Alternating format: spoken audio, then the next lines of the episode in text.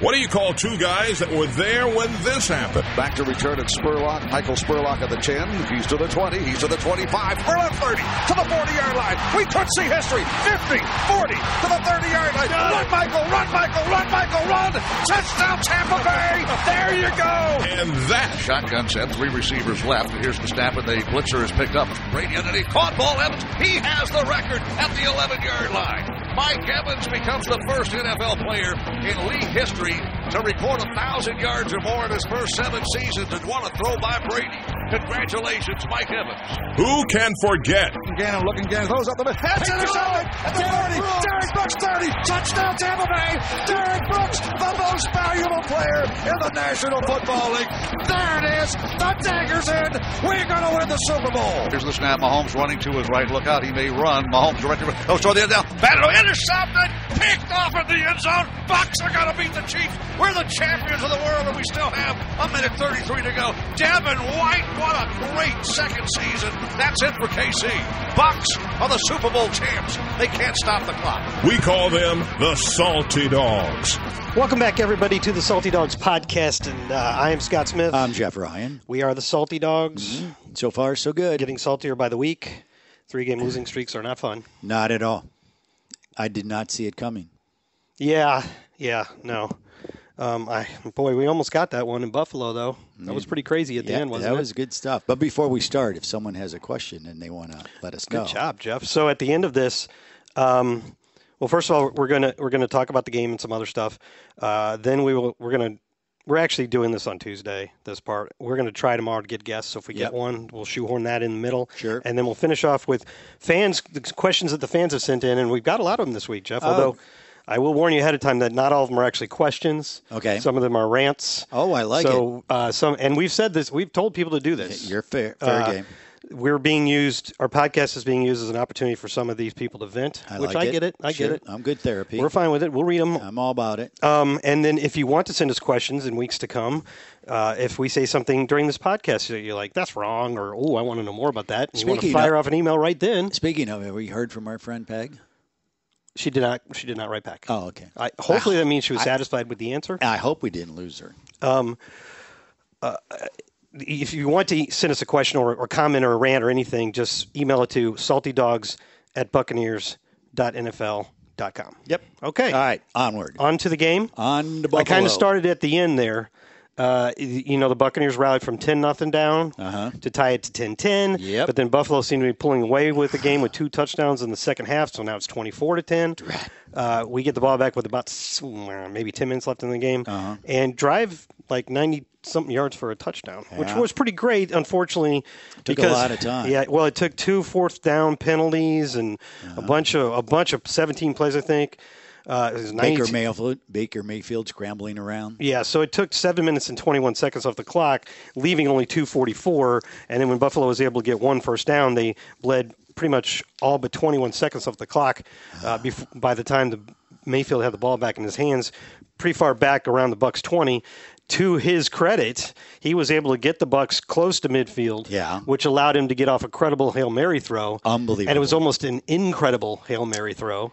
I've never seen a Hail Mary throw not get touched and Just just hit the drop ground. in. Yes. which is and everybody has said this we all know this is true chris godwin did not do anything wrong in that play Correct. but if in another parallel world he turns around a second earlier he's probably going to catch that ball Yeah. because he turns around and he sees it's almost it's almost down on him already and it's, it's a, a foot or two away and he kind of reflexively sticks out an arm And he did get an arm out. Yeah. he got an arm out. He didn't touch the ball. No. But had he been had he been able to track that ball a moment earlier, I think he would have caught it. And no no other defender was there. I No. The defender that was nearest him was a little bit past him. Well, the reason why there was no defender there is that they had They were Kate all Ott mugging on the Kate gr- Otten. They had yeah, they had Kate Otten on the ground.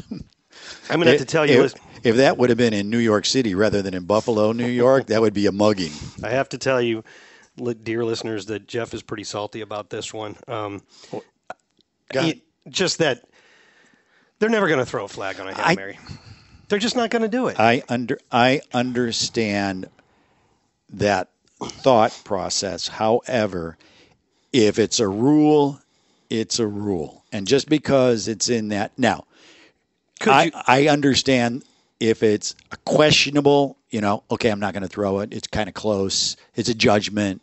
But when a guy gets tackled like that, and I'm not the only one that feels that way. I, I, I have Oh, I to, know, I know. I, have to say, Peter King actually wrote in, Really? on his Monday morning. He's on your side. he was on the Buccaneer side. He what I mean. was, yeah. He he did go off a little bit about it. That and and you know, if I'm a defender, you might as well you might as well push somebody down because if he's going to catch it, it's a touchdown. Game over with. If you push him down and they're not going to call it, okay, good for me. But if you push him down and they do call it, well, then it's on the one yard line or close enough, right? There's another play, but you save the touchdown. Can I make the devil's advocate Absolutely, argument? sure. if the penalty was specifically on the guys that were hitting Kate Otten and the ball was already in the air, Mm-hmm. if they throw a flag, that's for pass interference. Not if the ball's already Yeah. in the air, then Yeah. it's pass interference, not illegal contact. Right. And then wouldn't they get together and discuss whether or not that pass was catchable for Cade?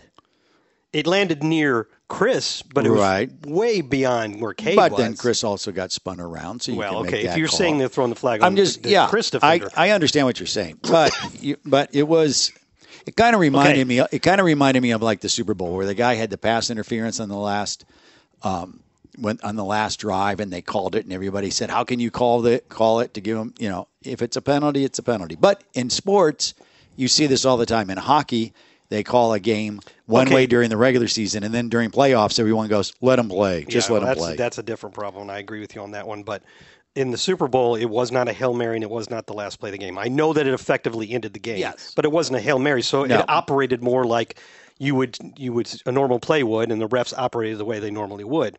Whereas we all know they're not going to throw a flag on a Hail Mary No. unless like you chop somebody's head Now, off. I will say this. Oh, I'm sorry, you weren't done. Go Well, ahead. you responded to my thing about Cade, and I was going to respond back. Mm-hmm. Okay. And now you made me forget what it was. Uh, because the um, No, don't If worry there- about it. Don't worry. I No, no, forgot no, what no. my response was, It's- not what you said. well, no, what I was going to say, what you said was to It'll help Ah, be a long hour, man. help help refresh your memory. I remember what you said. I know. can't remember what I was going to say back. Oh, well, it'll because come you to you. droned on for so long. All right, I'll shut up. No, no, no. Go back to what you were going to say now. Now because I can't remember. You threw Well, me this off- Is you really threw going me well. off track. This is going really well. What I was going to say is, you, if if your hope to win is a hail mary, Right. then you did a lot of things wrong during the regular s- Yeah, part very of the true, game. very That's what I was going to say. That's fair. I agree with you on that one. Um, it- oh, I know what I was going to say. Okay, so you basically your basic concept, right, is you know there's going to be some shoving. They're not going to call that on a hail mary, but if it's really blatant, like what happened to Cade, Mm-hmm. then they should call that. Okay, well I say they argue. I argue that well it was an uncatchable ball for Cade, so they're probably going to pick the flag up anyway. Right. And then you say, well Chris Godwin was spun around.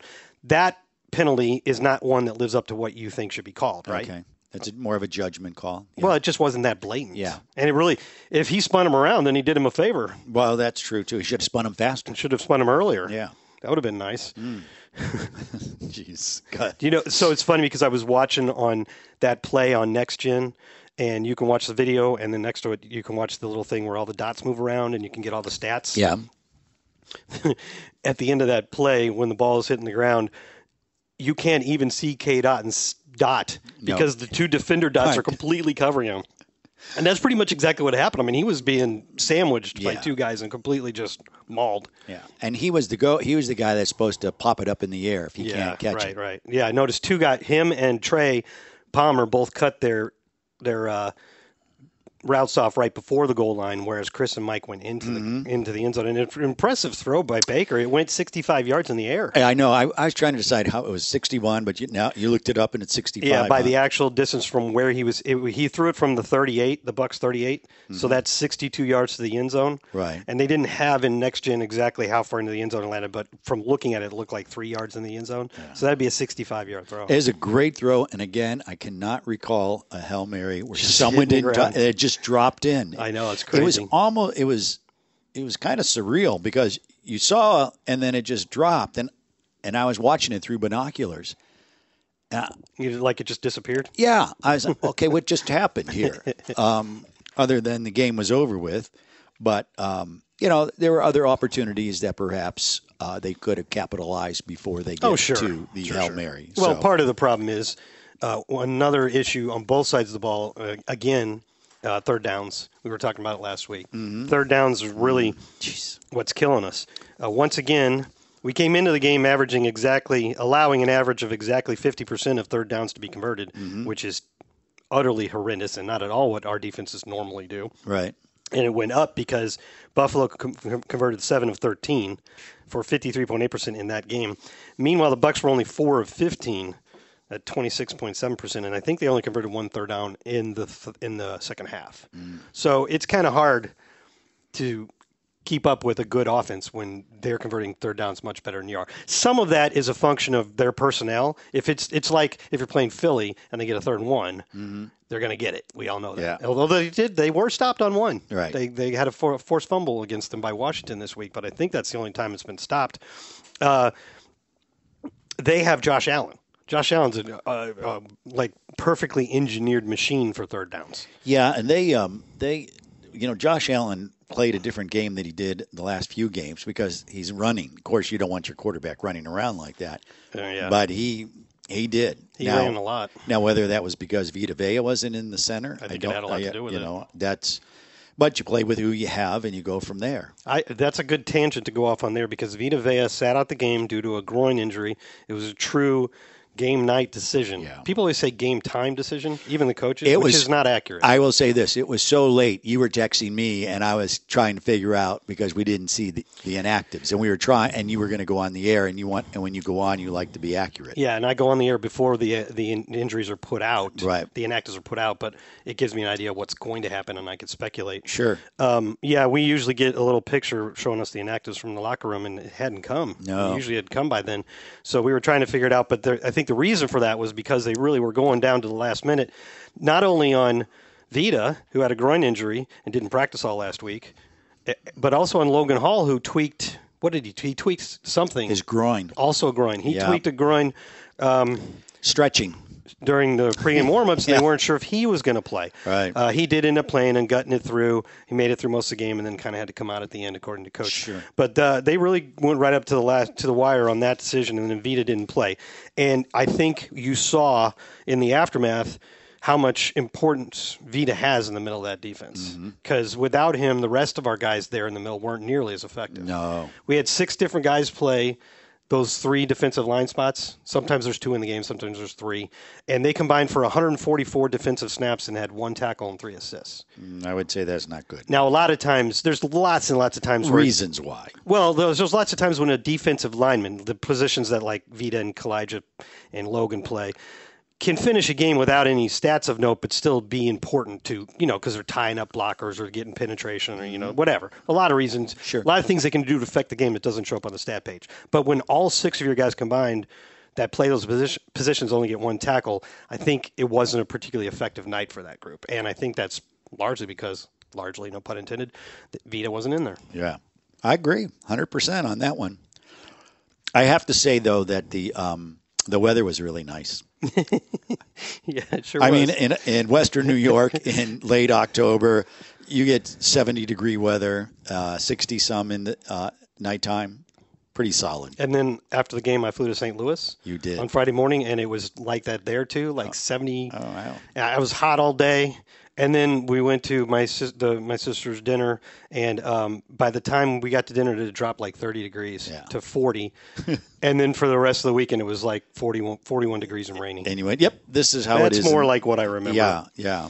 But yeah, the weather was so good, and we were there for a long time because it was a night game. Mm-hmm. That uh, I'm sure you did too. Got a chance, and our hotel we stayed in Niagara Falls. Yep. Mm-hmm. Uh, instead of Buffalo or, or Oakland Park, and uh, that and our hotel literally you walked out the back door of the hotel, and the path to the Niagara Falls was right there. The river was there. It was like a ten minute walk. Uh-huh. It was and the very river nice. was right there. Yeah. Is What- it, is it the Niagara River? I assume. I would. I have no idea, but I, would think so. But what was funny is that as we were walking along the trail, and you could hear the rapids going and the, the water right there, and there's no guardrails, no fencing, no nothing. It was just like there, and we were discussing the liability of of um, no fences being there. But it was really very very nice, and um, there, a lot of people did take that opportunity to walk down there, and some people even ventured into Canada. So that was a treat for them. Yeah, you you had if, the, if they were smart enough to remember to bring their passports. right. You could walk across a bridge.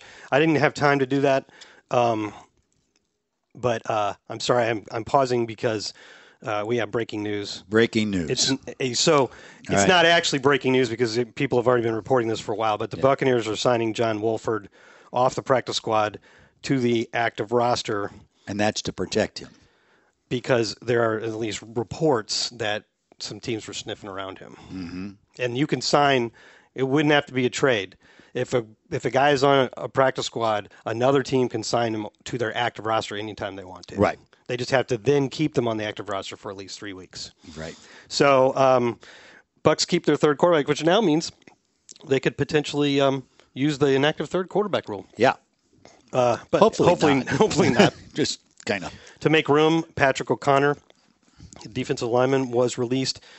Now we have an open spot on the practice squad, obviously. So my, if I was a betting man, I would say So being eventually they sign Patrick back to the practice squad. yeah. So being released, he has to go through waiver wires. Is, is that it, or he's just no, a free he, agent? he is a vested veteran. So the fact I said released instead of waived means he's immediately available to sign anywhere. oh, okay. Once he His choice. yeah, once the these moves are reported, they're sent up to the league now, and then by six it'll be sent back out. Um, however, starting tomorrow, every player has to go through waivers, no matter how many years they've been in the league, because it's after the trade trade deadline. Oh, That, that's oh, oh. that's to keep teams from doing little sneaky type trades where Ah. you release a guy and they pick him up. Yeah. Um, so yeah, everybody has to go through the waiver wire from from tomorrow through the end of the season. I was surprised how many trades were happening. There were a lot of yeah, them. Yeah. I What, did San Francisco really need another pass rusher? guess so. They, got Chase Young. Yeah, for a third round pick. John Lynch is is wheeling and dealing. I like that move, John. And we calling him Trader John there. yeah, I like that move a lot. Yeah. Well, they they've struggled with some injuries, and they in the last couple of games they struggled defensively. So, they- yeah, which was surprising. very much so. Um, that, I mean, at the beginning of the year and at the, and at the end of last season, that defense looked like even more impressive than their offense. Right. Mm-hmm. They're, they've lost three in a row, right? After starting out 5 0 and looking like the best team in the league. That's correct. That just goes into what you always say, Jeff. It's a week to week league. That that, and we're getting into the the uh, part of the season where it's the pretenders and the contenders. Yeah, and the people who think they're pretenders, Yeah. contenders, obviously. That's it. You could say uh, the only weird one there was the Bears trading for. Uh, they traded for somebody, a Montez Sweat. Yeah. So Washington obviously doesn't think they're contenders because they just traded two of yeah. their defensive linemen. And they they played well against the Eagles this weekend. Yeah, yeah, they did. They almost pulled that one out. Um, it's kind of weird that the Bears would give up a third round pick, I think it was, or maybe it was a second. I think it was a second round pick. I- uh, there's last year they traded a second round pick for Chase Claypool, and that was an abject disaster. Yeah, they've they- already traded him away. They've they've they've had their issues. So the Bears trade, but they're what are they two and six? I think Mm-hmm. they can't, they can't possibly think they're contenders, right? They're two and six, and their quarterback's hurt. They don't think they're contenders. So this is a move for the future. But But- but, Montez Sweat, this is the last year of his contract, Right. So they must be trading him with the intention of re-signing him to a longer-term deal, right? You would think. So why in the last like year do they trade away Roquan Smith and trade away Leonard Floyd and trade away uh, Khalil Mack? Yeah. Wow. to get out of those contracts, and then they sign two linebackers, off-ball linebackers, to big contracts, and then they trade for Montez Sweat, presumably to give him a big contract. Why? Why do they do all that? Well, you could be you could be Scott from Tampa on on the score in Chicago asking that question because Bear fans in the Chicagoland area are asking that question. Why? That's funny. But if you um there what it, how their their head coach has been there what a year now, 2 years, I think this is second year. second year, okay? So and they didn't pick Justin Fields. no, no. And so, and the, the kid from that played on Monday night. Tyler Badgent or Yeah, Tyson. he Badgett? got a he got a pretty good. Uh, he's got a pretty strong arm. I would hope so. You, you, I'm sure you heard them saying what his dad does, right? No, what's his dad doing? His dad is like one of the all-time greatest uh, arm wrestlers, Really? like m- multiple championships. no wonder he's so bulked up. When I saw him on T, is he uh, his son went over there and gave him a big hug. Yeah, it was that- Um, really nice. I like I like when that stuff happens. I mean, you got to be a dad. If, I mean, if if your son makes it to the pros, I mean, you just got to be beaming. You know, Yeah, so yeah. that's pretty solid. I don't know why we're talking about the Bears. Well, because it's it's we're talking about we're- trades, You're, right? Yeah, you're scratching your head because of it. Yes, The 49ers get another one. What was the other? There was there was one really big one. Well, I guess the 49ers one was the biggest one. yeah.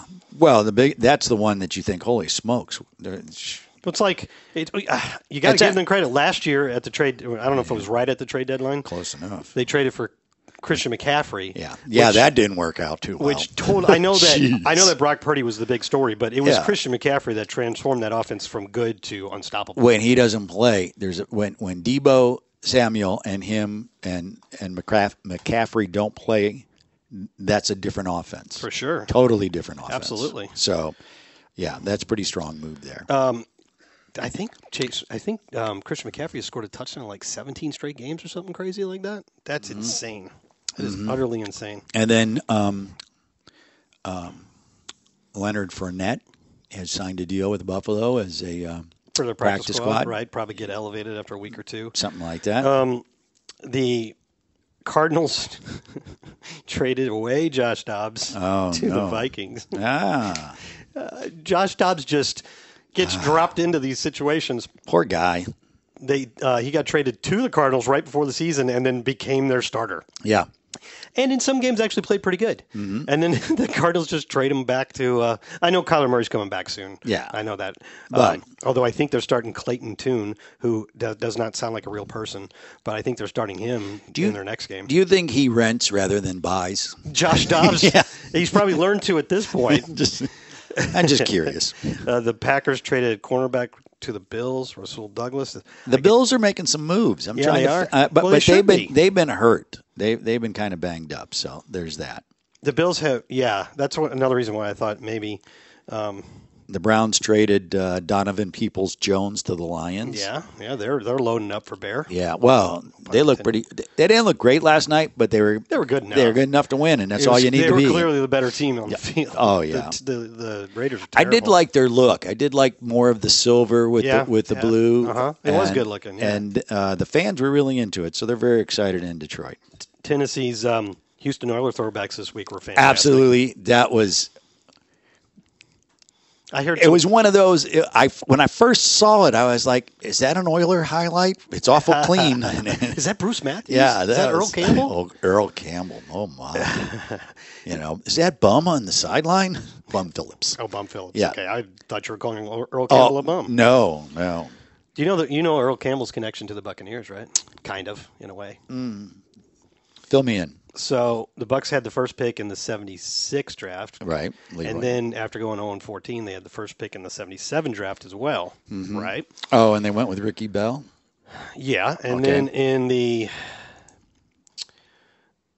in the in '78, I believe they they were they were also going to pick third after going two. I mean, first after going two and fourteen um, in '77, but instead of making that pick, um, they traded with the Oilers to get Jimmy Giles. oh And in the, well, I mean, they traded, and part of the trade, they traded from one down to, um, where did they get him? I'm trying to look at this list here. It's they traded down to 17 and took Doug Williams. That's and good. part of the return on the trade was Jimmy Giles. i say that's pretty good trade Yeah, although you know, and they, Earl Campbell was considered the the best player in the draft, and he was fantastic. Yeah. but the Bucks had drafted Ricky Bell the year before. right and that was before ricky bell became ill and they they were planning on um yeah right and they were planning on targeting Doug Williams and they knew they didn't have to do that with the first overall pick. Yeah. Um, Art Still went second and Wes Chandler went third Oh. and James Lofton went sixth james Lofton. and uh, that was Clay Matthews went 12th. That was a good draft. John Jefferson went 14th. Holy moly, that was a good draft. Mm-hmm. yeah and those were players Those were all really good. Ozzie Newsome went in the first round of that draft. Yep. Larry Bethia, he was really good. Anyway, um, what was I talking about before all that? Well, we were talking about trades. Oh and- no, we're talking about throwbacks. Yeah. Oh, So yeah, I was Oilers. listening to a podcast, and they were arguing about whether um, the best throwbacks were Tennessee or Seattle. I didn't really see Seattle, Yeah. but apparently they had some nice throwbacks. And I'm like, this is Bucko Bruce erasure. Who, Yeah. Why are you not throwing that into the Right, argument? right. No, I felt the same way. But if you ha- the the reason why the Oilers look so cool is they don't exist anymore. Yeah, I'm really surprised they did that. I'm Yeah. glad they did it, but Yeah. I, I wouldn't have expected that. Well, that that would be like, can you imagine the Ravens? Oh, that would never happen. they probably can't I- because I- Cleveland's back. Yeah, I didn't even get to finish. but that would be pretty cool. Is there any other team that could do that? I don't think so. I don't think Because the so. Cardinals just were card. Even The though they Cardinals moved are the around, Car- they've always been the Cardinals. Cardinals were Cardinals when they were in Chicago, when they were Uh-huh. St. Louis, and The Raiders have moved around, but they've always been the Oh, the Raiders. Raiders. The Rams have always stayed the Rams. Yep. No one's changed their. There's, there's a lot more of those in baseball. Like the Baltimore Orioles used to be the St. Louis Browns, I think. Well, I know the Milwaukee Braves at first were the Boston Braves, Milwaukee Braves, the Atlanta Braves, Yeah. and then um, Wa- Wasn't there a team called the Colt 45s that became that something? was the that was uh, the I think it was the Washington Senators went there and became No, the, the Washington Senators. Be- Be- oh, maybe. someone became the Colt 45s. But I will But say then they became. this the Seattle Pilots became the Mariners. That's a good one. No. no, became became the Brewers. Really? Yeah, Really? Well, the Montreal Expos became the Washington Nationals. correct. So I'm, that's what I'm saying. There's a lot more name change moves. Well, yeah. Yeah. So we got the one, the Oilers to the Titans, but I Yeah. can't think of another one. There, No. if, if there is another one, somebody's screaming at us right now. No, there. I mean, if you, I mean, other than the Commanders. Oh, yeah. well, they moving, changed, they're- but they didn't move. But they didn't move. That's true. Uh, the Vikings have always been the Vikings, the Bears, um, Steelers. Steelers, Jets, yeah, you start thinking about those Patriots, core. Dolphins. Yeah, those core- Chargers, Raiders. I don't think Chiefs. so. Chiefs. Chiefs were the Houston Texans originally, I think.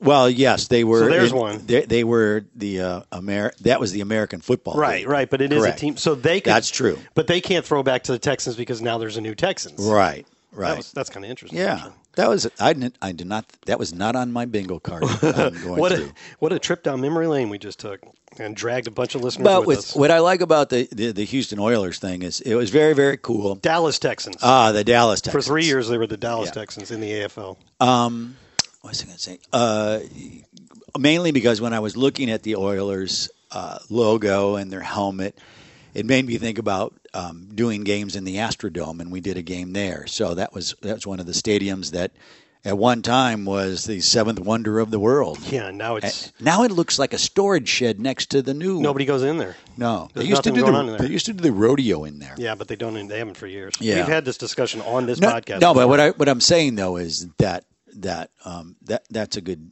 that wa- that was a great throwback. They did a nice job. it was really cool. But if you're going to argue about which one's best, Oh, you uh, creamsicle's the best. you got to at least include the Bucks. It's you know what's funny is watching the highlights from the creamsicle game. I see those uniforms and I go, "Wow, that really looks good." And and any time I was not a big fan of No. those during that period. it- you know? yes. People associated the orange with losing. Yes. Yes. And I think that's what it is. Mm-hmm. It's not so much that people wouldn't have liked the color because it was unique. It's that the Bucks did a whole lot of losing in that color. Mm-hmm. Yeah. So now that the Buccaneers have found several eras of success in franchise history and Mm-hmm. won two Super Bowls in a different uniform, You can feel good about it. you can look at the uniforms and, and not think about oh that's just that's just a losing color. You, just, you can look at them and go that looks pretty good. Yeah. You- But I think I I personally believe it's best in small doses. oh, no question. I, one, one week one game a year is fine. all the throwbacks are best in small doses. Uh, correct. Because if you see it all the time, it becomes the You have norm. made the correct yeah. take, yes. Yeah. So, all right. Well, we'll make that a rule. I think it. Well, it's almost a rule. I think you Yeah. can only wear alternate uniforms like three times a year or something. Like Something like that. But that is, uh, yeah, that's pretty good. that. You want to know a cool thing that happened in that game, that Buffalo game? Uh, I I mean, a stat, stat wise. Stat wise. Uh, Oh, stat wise. Well, oh, I mean, you- yes, it's a a thing that happened. Stats. Well, it's a thing that happened, but I can apply a cool stat to it. Okay, go ahead. Uh, so Antoine Winfield, Mm. who I'm going to find a reason to rave about every week, makes another play on a blitz, jumps Unreal. up, deflects the ball, and Will Golston comes down with the uh, deflection. Correct. He gets an interception. Four, His first interception in 11 years. and it was in his 160th game played. really? I- So he he got his first interception in his 160th game. So I started thinking earlier today, hmm, or actually I think it was yesterday. I wonder what's the record for the latest game in one's career Of that getting they it- got their first interception. ah. And I went, I have no idea how to look that up. How So- did you look? I it up? didn't. Oh. I went over and asked, or I sent an email to Ben and Dan and Ben and Andrew in PR Right. asking if they had any ideas of how to do that because we have a, a number of different stat services Yeah. and some of them i am familiar with and some of them i'm not and they They use do it different all ones the than time. I do. Sure. And if you're really desperate, you can you can send an email to Elias and their database, And they'll they look can it up. Oh, usually figure that stuff out. that's pretty cool. But it sometimes takes a day or two to get an answer. And Uh, Ben, who, uh, who did an awesome job on this, told me he had already thought of that and had started searching it on, I think, True Media, and it just timed out on him. So he doesn't know if it's going to work, but he, sa- he says, I'll try it again. And So what he did was he took. He filtered for everybody who played 159 games and had zero interceptions. If you played at least 159, or if you played 159 games had zero interceptions, okay, see what I'm saying there? Then Yeah. that, that would be the crew that could possibly get their first interception in their 160th game or later. Mm-hmm. And then he took all those people that had spat out, s- saw which ones had an interception, and then oh, I don't remember the whole methodology, but, he still, figured that's, it out. that's pretty smart. So, how do you think that ranks? Ah, of 160 games, first INT. I think we're like uh, fi- five. The fifth latest game. Yeah, That's pretty good. That's really good because it's actually tied for seventh. really. The the incredible thing here is that a couple years ago, you remember Steve McClendon. I do. That was a defensive lineman the Bucks I- got in a yeah, trade with from Miami. no from New England. Okay, No, the Jets. They got him in a trade deadline trade with the Jets. right. Okay, Uh, he played a few years, was on the Super Bowl team. Mm-hmm. We, we traded for him because Vita Vea was hurt. He got an interception while with the Bucks, his first one in his 160th game. That is a wild well, it is. coincidence. Yeah, that's. So now there must be a third because There everything actually- happens in threes.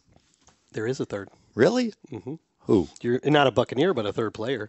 First interception in the 160th game, and he's a Hall of Famer. Unfortunately, he's no longer with us. Derek Thomas, Wow. former Kansas City Chiefs great, wow. who was there the year I worked for Kansas City. Ah. Yeah. Holy smokes. Derek Thomas had his first interception in his 160th career game. Now, see, that's the kind of stat I like. That's what it's. See, It tells Uh, as soon as a I great, said stat, you went. uh, "Ugh." you know, well, because that's all numbers to me. No pun intended. But that that is, yes, there's um, uh, a human interest story with that. Oh, One. actually, Ben told me how he did it, so I'll read it. All right. I set a search for at least 159 consecutive games with zero interceptions to begin a career. Hmm. It populated 92 results, and I went one by one. Wow. Poor guy.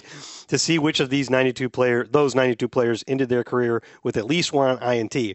From there, it was just going to their game logs and seeing how it shook out. Well, Ben, So, Ben, that's a lot of work. that's props to you, He Ben. said, he said at the bottom, I probably should get back to work now. yeah, well, that's props to, to Ben for helping the Salty Dogs out. That was a good one. I like it. Um, so, number one is Trace Armstrong. Remember Trace Armstrong? was Mm. I he do. a bear for a yeah, long time? Yeah, 201. in his 201. 201st Wow. Jeez, that's what? I wonder how many games That's he what, actually played. 15 seasons? That's a good question. Wow. I have so many windows open on my computer. That is that is remarkable. Trace Armstrong. Did he play for anybody else? Oh, yeah, he played for Miami and Oakland, too. Actually, he played as long for Miami as he did for Oak- Chicago. Anyway, he only played in 211 games. And and he had 10 games in his last season. So he got his first interception in the very last game of his Career? 14th season. Wow. He played 15. That's Wow. crazy. I guess you never forget your INT then. You wouldn't. uh, Randy White, he's a Hall of Famer, right? He is. 185th game. Wow. Anthony Pleasant, I think he must have played for the Browns. 176th. Somebody named Greg Cragen, I've never heard of. 165. Art Still, who I just, this is the second time I've named said Art Still in this podcast. Uh-huh. uh, 164. Uh, Art Still's famous. He's probably in the Hall of Fame, although I don't know for sure. Joe Nash, I have not heard of, 163. And then the three guys we mentioned with 160. Wow. That's a neat little stat. isn't it? Yeah, and I, I, I saw Will um, on Monday and gave him props and he was looking for his ball.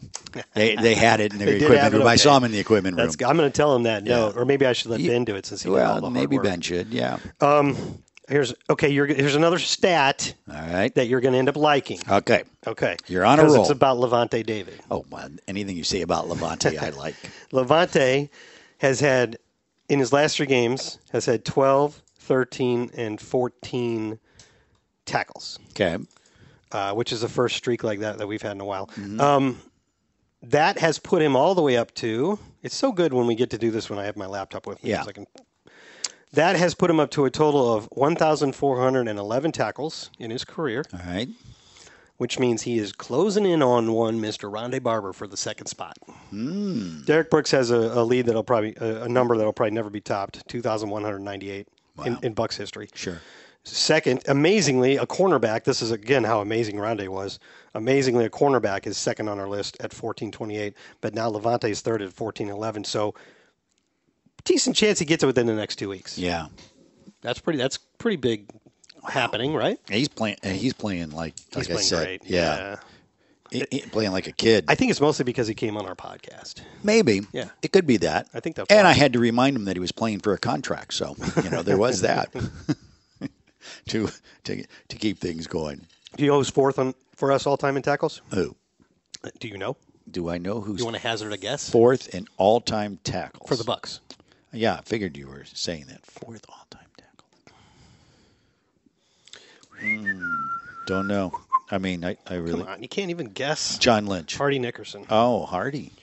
Really? Yeah. Hardy didn't really play that long for he us. was here from '93 to '99, so that's seven seasons. Yeah, well, that's true. Yeah, but remember, Yeah. he he had He was the 214 guy. tackles in one season. Yeah, I was just going to say, yeah. And that's when, they, yeah, yeah. it wasn't until Derek Brooks came along that Mm-hmm. that he then started to um, not always be the tackle leader. Right. Uh, and fifth is Shelton Quarles, actually. John, Cute. John Lynch is sixth. Oh, okay. Batman Wood is seventh. All right. Mc, uh, Chase McLaughlin, let's talk about him. He had Okay. a 57 yarder in that game. He's already hit two 57 yarders this Yeah. season. And this one was not in a dome with no wind. No. There, the elements were a factor in this Yeah. one. I was a little surprised he sent him out for that 57 yarder. I was too. He had the 51 yarder blocked. That's and the reason why I, I I got the 57 and I was thinking about that, but then when you were talking, I was like, yeah, but what about that one that got blocked? So he's Not had. his. What what did he say? Hmm? What did he say? What did who say? McLaughlin did. I didn't say he said Oh, anything. oh, I thought you said he said. no, he, he- So he hit a if it- 57 yarder. He's already had he's already had 350 plus kicks. He's Yeah. hit 57 twice. Um, so you know that's that's kind of cool. His only two misses out of 14 tries this year were both blocks. You're right. I don't remember the first one. Sometimes when you have a block, especially on a long field goal attempt, you wonder was that the kicker's fault because Right. the trajectory was too low. But you, if you look at the replay, that guy pretty got up there pretty good. He got in there. And a lot of that Fast and stuff is hard. almost sheer luck. No, he- this was one of the leaping ones with the hand. Mm-hmm. So, uh, I- I mean, if he kicks it one foot to the right, it's not blocked. No. Mm-hmm. I don't know if it goes in. We, we can't know that. No. But given his track record, he probably would have. And it no was, shot. and, and we were. sur- I, I thought I was surprised it got blocked because you're not thinking that. hey, while we've been on this podcast, the trade deadline has passed. Yes. So, So, the Bucks did not make any moves. so you're not you're not going anywhere, buddy boy. I got traded to the. Uh, I can't even be traded to my hometown because there's no team in St. Louis. well, anymore. that's true. Or if you did get traded there, that would really suck for you I mean, that since would, there's no team. That would not be well unless I got traded across sports to the St. Louis Cardinals. which oh, is my well, then favorite you would be baseball at, team. you would be like, oh my gosh, you That would be in heaven. Oh gosh, you wouldn't be able to, wouldn't you? Oh, I don't know if I could process it. no, you couldn't. You would be overloaded. that's why I just don't. And you know what? It would take your enjoyment, your pleasure out of it. I wonder if it would. I, oh yeah, I would think so Maybe it would. because that's your side thing. You know, I, I've that's- never thought that being a fan of a team was a particularly positive uh, trait if you're looking for a job with that team. It's not a negative, I don't think, but I don't think it's a positive. No, but but something like someone like Nelson Luis, who grew up in Tampa Yeah, Bay, well, he's yeah. got his he's uh, our chief communications officer. Right. He uh, he is in his dream job. I guess, he, but he doesn't really wear his fandom on his sleeve. You know what I'm saying? No, no, no. Oh, He's a pro. He's a pro. He's pro. He's a pro. But yeah, but you see, if you w- if you worked for the Cardinals, you wouldn't be able to enjoy your fandom like you do with the. But you just said Cardinals. he's in his dream job. he is, but he's real But I wouldn't professional. be. You wouldn't be able to do that. I was trying to complete my I, I sentence. didn't. yeah, I don't like where that's headed. Well, you are a fan fan, and uh, you get to release your um, not hostilities, but um, when they make you mad, and when you, they make you mad, you'll turn the game off. When they make when they make you mad, you yell at them. Yeah. you know you're a fan, and that's that's fandom. Do you know that? Did you watch any of? Have you watched any of the baseball playoffs? I have. Have you seen how the Rangers Adolis Garcia has been absolutely tearing it up? He has, except he pulled a muscle on his back last night. I didn't know that. Yeah. Last night they didn't play last night. Yes, they did. They, Oh, uh, who won?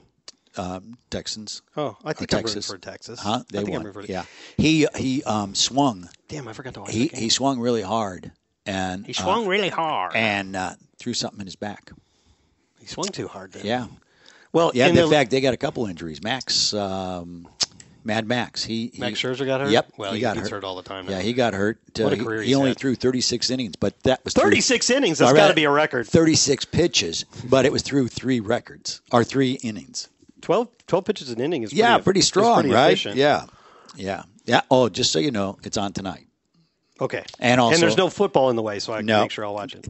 Okay, last night is very, very difficult. It was the Lightning were playing, baseball was on, Oh, jeez. and and Monday Night Which is- Football. I watched football. So whoever went into commercial break, flip, and then you were there. Oh, okay. So it was I just stuck with football. it was like really oh, wow. This is this is tough. Well, anyway, Adolis Garcia, who set a bunch of records in the ALCS Yeah. for like homers and RBIs and all. Right? You know, the Cardinals traded him to Texas. Yeah, did they? Yeah, for cash considerations. Ah, I mean, this is obviously before he became big. yeah, good deal there.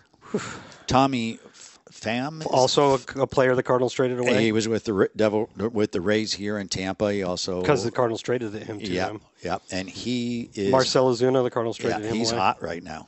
He's playing really He's well. a very streaky hitter. yeah, well, he's He's streaking a- at the right he's time. Kind of an unusual dude too. He was four for four Saturday night. Wow. Okay. No, Sunday night. He was four for four Sunday night. Saturday night. Saturday night. Yeah, that's right. They didn't play. You know Sunday. what? I keep forgetting we played on Thursday and we had the weekend off. So, Right. anyways, he was four for four. He's coming up uh, his fifth at bat, and he goes to the manager and says, "Pinch hit for me." He has a friend that never uh, doesn't play Is it Jace Peterson or I something? think like that? something like that. And he doesn't play very often. And and Tommy thought this is his only chance for get an him at-bat in to the get World an at bat. He gives up that, but- and They must have been winning by a lot at that. they point. were. It was like nine to one. Okay. Okay. Um, Did the dude get a hit? he did.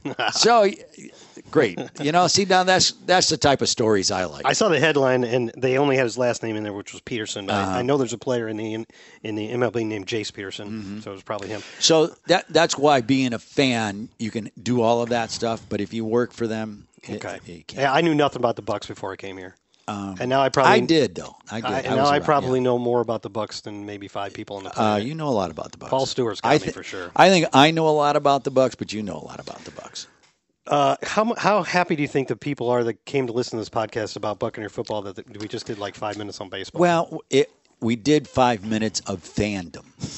Okay, get it right. okay, All right. all right. Let's let me get to a few things.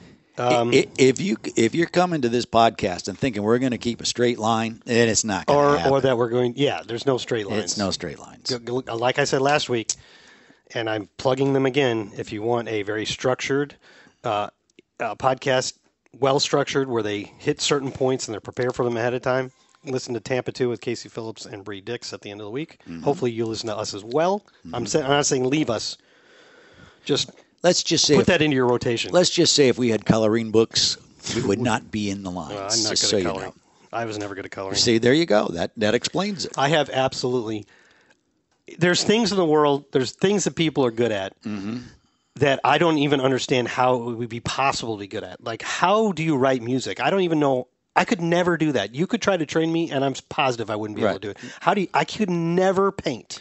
But that's what makes that person special. Who was that Bob guy that would go on TV? and- Oh, yeah, with I the think big he, I hair. think he passed away recently. I don't know, but he yeah he would teach you how to do it with. so yeah. maybe I could do the little strokes and, and draw some trees, but Right. Mm. I can. I could never draw a good drawing. I just awful. that's it's a talent. It's yeah, given. to some you. people just yeah. can yeah. do it.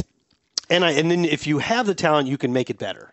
Yeah, you can improve your talent, but I, mean, some people have told me they don't know how they could ever write, you know, write well. I agree with that. You know, there are people that just don't have the ability to write well. I I I can compose a letter. I can do it, but it takes me longer than it should. oh, really? Yeah, but I watch you, and it makes my head hurt because you fly across the keyboards, Yeah. and you do a lot of writing, I do a lot of writing. and you shut the door, and you go. I spend a lot of time with my door shut. yes, you do. But that's that. But everybody has their talent. You have to hone in on it. I didn't do the favorite thing you saw, did I? Uh, you did not. Well, I from- got, go ahead. I mean, I guess the favorite thing I saw over the weekend. No, no, no, no, no. That's not true because No. I went to my sister's wedding. Yeah. so that would be the favorite thing. favorite thing at the game, or the In favorite Buffalo thing, or favorite Niagara? thing during our our Well, trip. obviously, it Yeah. would be Niagara Falls. All right. And I and I was trying to talk about this earlier. We, we obviously went off on a tangent and never got back to it. I don't know if everybody else feels this way, but obviously I've seen depictions of Niagara Falls in movies and Yeah. whatever. I always thought it was just one big waterfall, Right. Mm-hmm. Like the and I probably was picturing the Horseshoe Falls, the one called Horseshoe Falls, Uh-huh. and which is named for an obvious reason. And there's a bunch of mist everywhere. Sure. But it's like four different waterfalls. Yeah. Because this, I could not believe how wide that river was. Yeah. And then as it gets to where the falls are going to be, the park itself, Niagara Falls State Park or whatever, is really an island that the river splits around. Uh-huh. So it ends up, there was like four different waterfalls. I Yeah. had no idea. Yeah. And there's the American side and there's the Canadian side And if you go to the Canadian side, you can kind of get a better view. angle on it Yeah. to view it. And they but it was pretty cool from the, from the American side. and they and they light them up at night. I didn't see that. That was my only uh, regret. regret is I have seen it before, but I but I went and saw it during the daytime. The night before, I wish I would have walked down, and I chose not to. Well, anyway, it was cool. Yeah. The other favorite thing would probably be my I, Kevin. is a fire alarm again? I hear a siren. a fire alarm went off in our building today, and it wasn't a test. No. So the firemen had to come, fire Yeah. department, Yep. and we all had to go stand outside on the field. Um, I'm acting like this was such a terrible inconvenience. I I I wonder how long it took the firemen to get through past security Mike. all right, let's not. Mike Martin doesn't even be catching strays right I'm now. just Um, he's a very good security guy. uh, he does not let anyone in. Scott Smith in particular. no, he wouldn't let me out that one day. Well, that's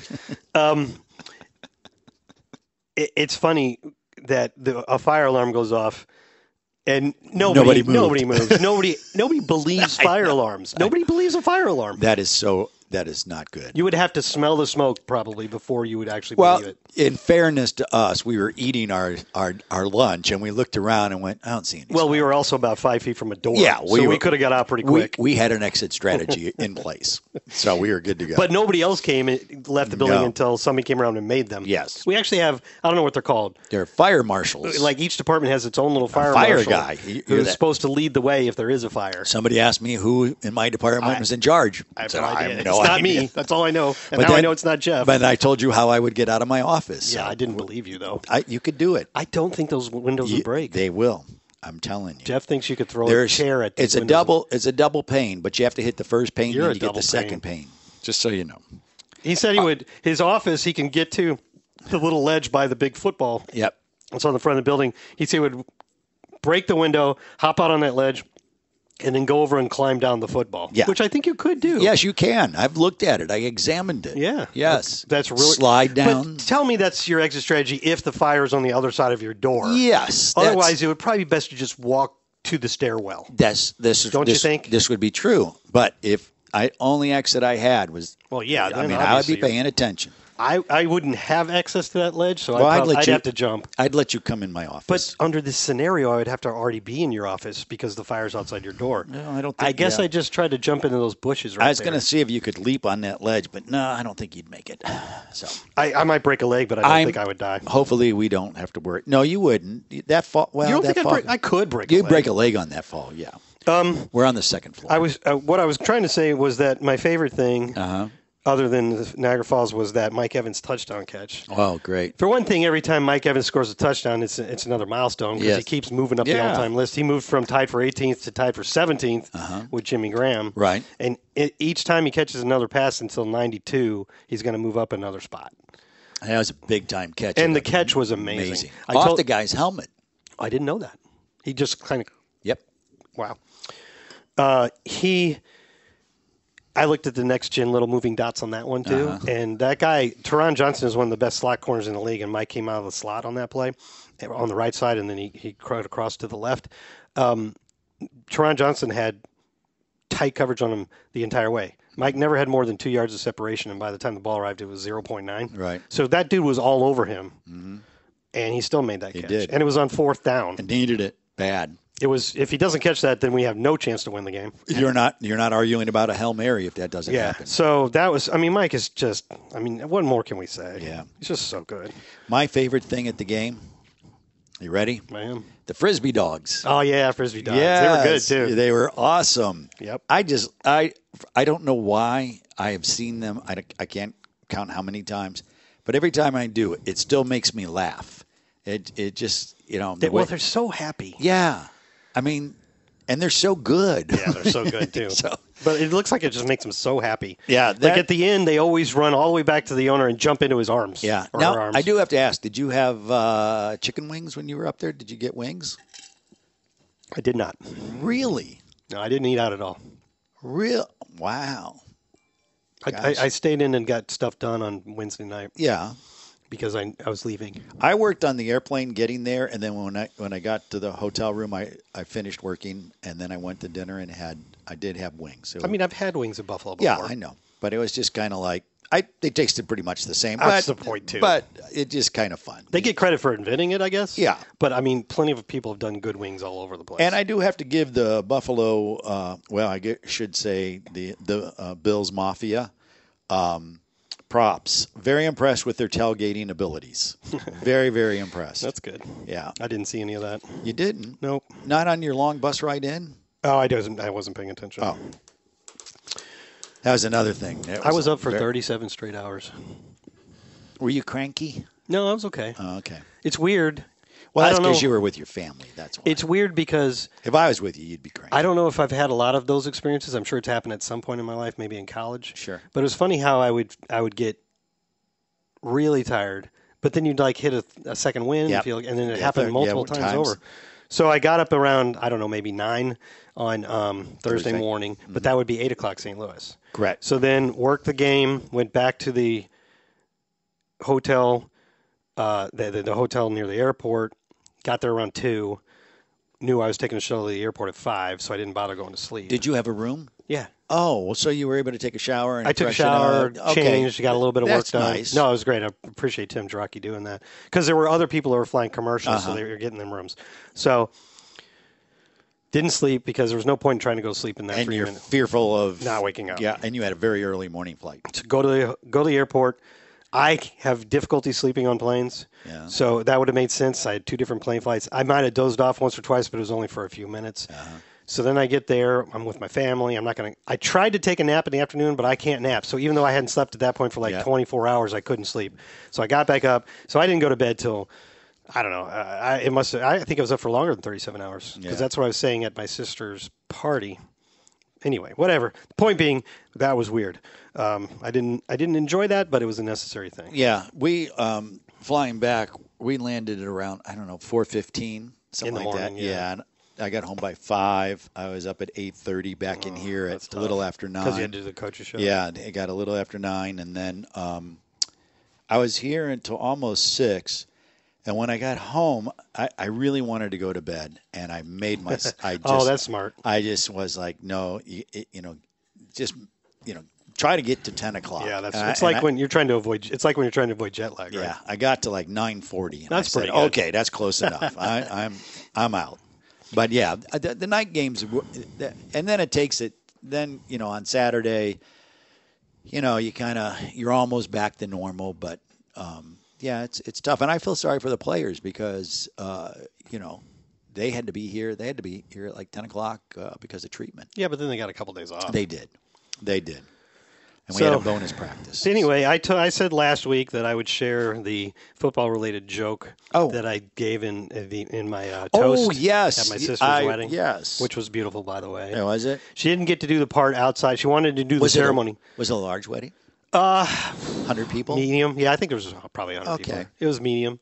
Um, there weren't a lot of the usual wedding bells and whistles. She didn't have a because obviously it's my older sister. So if you know how old I am, you can. But I Uh-huh. Do mean, the she math. doesn't look anywhere near her age. Right. Um, uh, and she's she and her husband have a long time left together, and um, but they didn't do. This is their second marriage for both. Sure. They didn't do a lot of the bells and whistles. Yeah, of it. they- they've been through it already. Yeah. So they didn't have a wedding party, for Right. instance, and they didn't they didn't even have a head table for them to eat dinner at. They just wanted to move around the room and Oh, sit that's and- very sit with- cool. sit with different people at Yeah. different times, and um, just she just wanted to dance a lot. Um, but anyway, it was really beautiful. They moved the the reception was already going to be indoors, and they moved the ceremony part indoors too. And it was very beautiful. I know she wanted to be outside, but it was just a wonderful venue.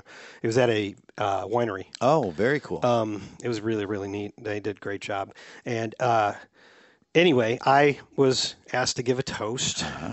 which I spent a long time practicing on because I don't like to have cards. Right. I want to just. I'm say all it. about that. Which is a bit of a shame. I probably should have kept notes because I actually realized afterwards that I forgot a few parts Right. and I missed a good joke or two here Ah, and there. yeah. But I did land the main joke. Uh, her husband grew up in Chicago, actually in downtown Chicago, and is a huge Bears fan to this day. All right. Which you know, you know, Yeah. she mentioned that in her vows because they wrote their own vows, uh, and and then when I mentioned it again, I'm like, went to the crowd. I'm like, this isn't the big joke. I went to the crowd. It's okay to boo that part. And I said he's a Bears Yeah, fan, yeah. and a bunch of people booed because they were mostly like Chiefs and, and Yeah. Cowboys fans in the room, and uh, I'm like, you couldn't boo my sister during her vows, but you can boo now. Right. And anyway, as part of the speech, I said something about him being a Bears fan. I said, so Mike, uh, in honor of that, I wanted to be the first to congratulate you. And by the way, I want to say. I cleared this joke with my sister beforehand. Okay. To make sure that it wasn't going to be offensive. All of a sudden, my mind is racing. Like, where's he going with I this? said to Mike, I'm like, I wanted to be the first to congratulate you on now having had more wives than the Bears have ever had good quarterbacks. wow. It was great. I got a lot of laughs.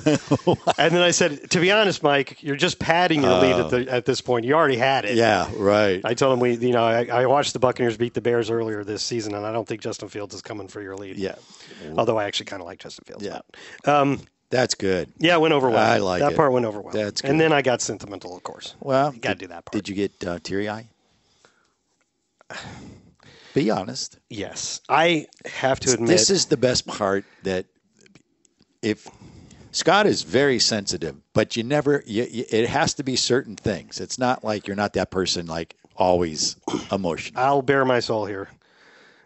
I'm a bit of a crier.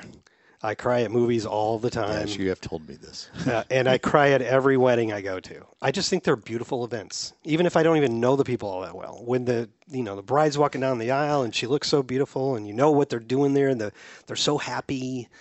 They're they're about to make vows for the rest of their lives to each other. It's just the whole thing's beautiful to me. I Oh, Okay. love weddings. So it, now add in the fact that it's my sister who I love Yeah. there, there was no chance I wasn't going to cry.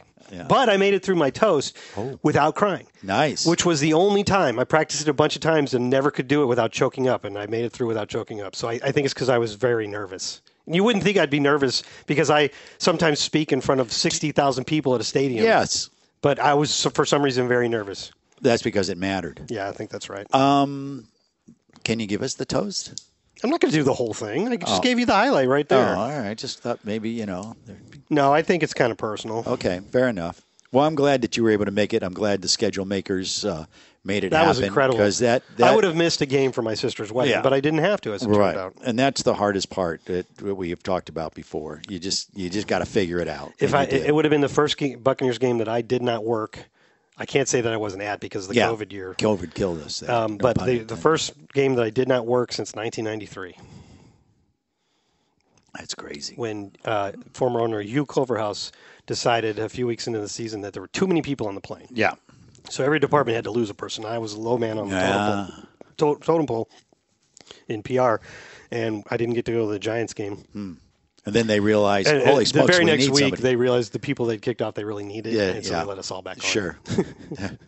huh, what a That was concept. funny. I thought that was good. People who work for a living on game day. Huh, maybe they should go to the game. How long have we been going? Um, oh, about fifty-seven minutes. okay, so yeah. we can go a little more, or we don't have to. Yeah, well, it's up to you. whichever you Well, I wanted to. I wanted to. Uh, I thought that Todd Bowles had a really good line about about the trade deadline. I loved on it. Monday. He was asked, "Were the Bucks going to be buyers or sellers?" And I just, I thought, I think this was his best press conference line of the whole year. Yep. He goes, "We're going to be listeners. We're not trying to be buyers and sellers, but we'll listen." right. I totally love that. That was a great line. and I, I'm And curious. I think it was also true and accurate, not just him trying to deflect it. I think that's that's very very true. You know, everyone always talks about how they need to to make a trade or Thank they want to you. trade. Thank you. Yes, in my office. Thank you. This is like last year's Yeah, tradition, remember? that that was Savannah, the PR intern, Delivering us our game bringing game releases. day releases. Um, who you know who used to deliver those? Yeah, Who? you do. No, who used to deliver The P, the previous PR intern. Yeah, Michaela. Michaela. Right. You're going to see her on Sunday Oh, because good. she's now with the Texans. Oh, really? See how I Good for connected that? her. dot- See how I connected that dot? I should have put that in the connections in my um in my story Oh, in my game preview. oh my gosh, that would have been so. That'd be, I still can. We haven't posted it yet. You should. That That'd be is- funny, oh, wouldn't it? that would be very funny, and you and I would be the only ones that get it. But that, I would tell her though. yeah, that would be funny. Yes, I like it very much so. But yeah, I, I, I you know, everybody talks about how you got to make a trade, and of course, there was a lot of conversation. How a lot of people feel when I say a lot of people, fans feel that we need a running back. You know, the problem is with trades, you got to a have someone that you want out there, and then hopefully those people who have that person you want want to trade and you have enough capital to trade with them Yeah. you know so it's just not as easy as everybody makes it out to be I don't know who would, who would have been out there that the Bucks could have traded for that would really move the needle. Well, everyone was talking about the the Rashad Titans. Penny. yeah, and No, then the Ti- Derek Derrick Henry? We're not trading at thirty. Derrick no, Henry. at We're- thirty years old as a running back, but you know you're kind of running a guy in that in that particular instance, which is not a bad thing. If you Depends think on what you give up. correct. So It, it, it could be one of the the hottest new trade trend is a team is basically trying to get rid of a player anyway, Uh-huh. and the other everybody knows it. So the least possible thing you can give, and everybody keeps doing this trade, not today, but in previous weeks. You trade a player and a seventh round pick for a sixth round pick. Yeah. And sometimes it's not even a sixth round and seventh round pick in the next draft. It's like Yeah. 2025 or something like you just want him off the books. There was a really good article about that on The Ringer by Nora Princiati. Uh-huh. She calls those trades the ham sandwich. ah, I So, like it. uh, yeah, it was, it was a, it's a good article. So yes, I thought that was. I I didn't think we were going to make any moves. No, I didn't either. I, I was glad we didn't trade anybody away. am too. Um, the Buccaneers are only a half game out of first place. I th- yeah, I think the, the the disappointing part is I just don't think we've seen this team play like they did against the Saints. I thought we I thought that was the building block, like that was going to be okay. We're going to build on top Launching of that, point. and it just hasn't happened. And and I think that's what's kind of discouraged a number of fans. And uh, it's not as they're not grinding it out, um, but people start to get frustrated. Uh, the first four weeks, uh, Dave Canales was going to be the next head coach next year. Oh, we're going to lose him. and three weeks later, everybody's like starting to get sour. So that's just the nature of fandom. I don't think there was a lot in this last game that people would complain about from a play calling perspective. I After don't- the Atlanta game, there was all this why are you running? when Yeah. you can't run. I don't think it was the play calling. I think it was the tempo of the play calling. Okay, And because it took, seven minutes and twenty one seconds. yeah, see, I knew you would know that number. When you had to score twice. Yeah, but I mean, you- part of the reason was that drive took seventeen plays. Well, that's that's what I mean. But- because a lot of plays along the way didn't work.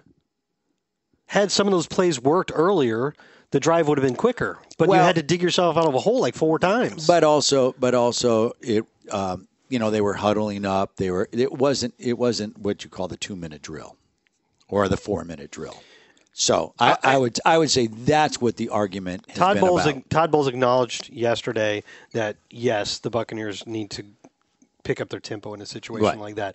I'm just saying, let's let's at least acknowledge the situation here. Yeah. The Buccaneers didn't get the ball back with 10 minutes with the intention of taking 7 No. minutes No. and they didn't run the ball a bunch of times.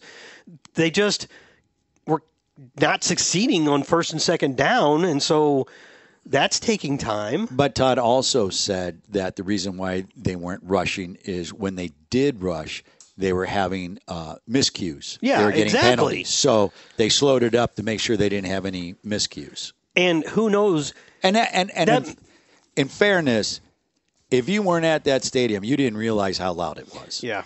Yeah. And what I liked about about being there is when we had the, not that I liked that they were booing or or yelling while the Bucks had the ball, but it's very very loud. But when the Bills had the ball, you could hear a pin drop, Mm-hmm. and that that I you know those fans understood what they, what they what they were doing. another thing about this whole the drive took so long. Uh-huh. let's not forget that Mike Evans caught a 42 yard pass on the third play of the drive, on the fourth play of the drive. Uh, that would have made this a much quicker drive, but it was called, Called back, back. on a holding Very penalty. that's great observation. so very I mean, good. I'm saying there's a lot of Yep. there's a lot of noise here. There's a lot of reasons why Sure. this took so long, and like you said, they were concerned about making mistakes. Had they gone up tempo and made a couple mistakes, the drive probably never would. I mean, you got to score. Yeah. They probably would have never scored and we'd have lost by two touchdowns. That was a good. That's that's a good point. A 43 yard play getting pulled back. Was it holding? Yeah, I was holding on Cody Mock. Yeah, Mauk. Malk. Um, so yeah, okay, fair enough. That's very good. All right. All right. I, All right. I like that. I Yeah, like- Uh, and on defense, to me, Oh. and, and Todd Bowles alluded to it a little bit when he said the ball's not going over our heads, but they're getting too much yak. Uh-huh. They, if you look, if you define explosive plays as runs of ten or more yards and passes of twenty or more yards, the Bucks actually had more than the than the Bills had in that game.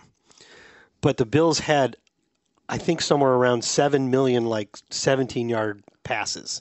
They were working the intermediate part of the field so well yeah.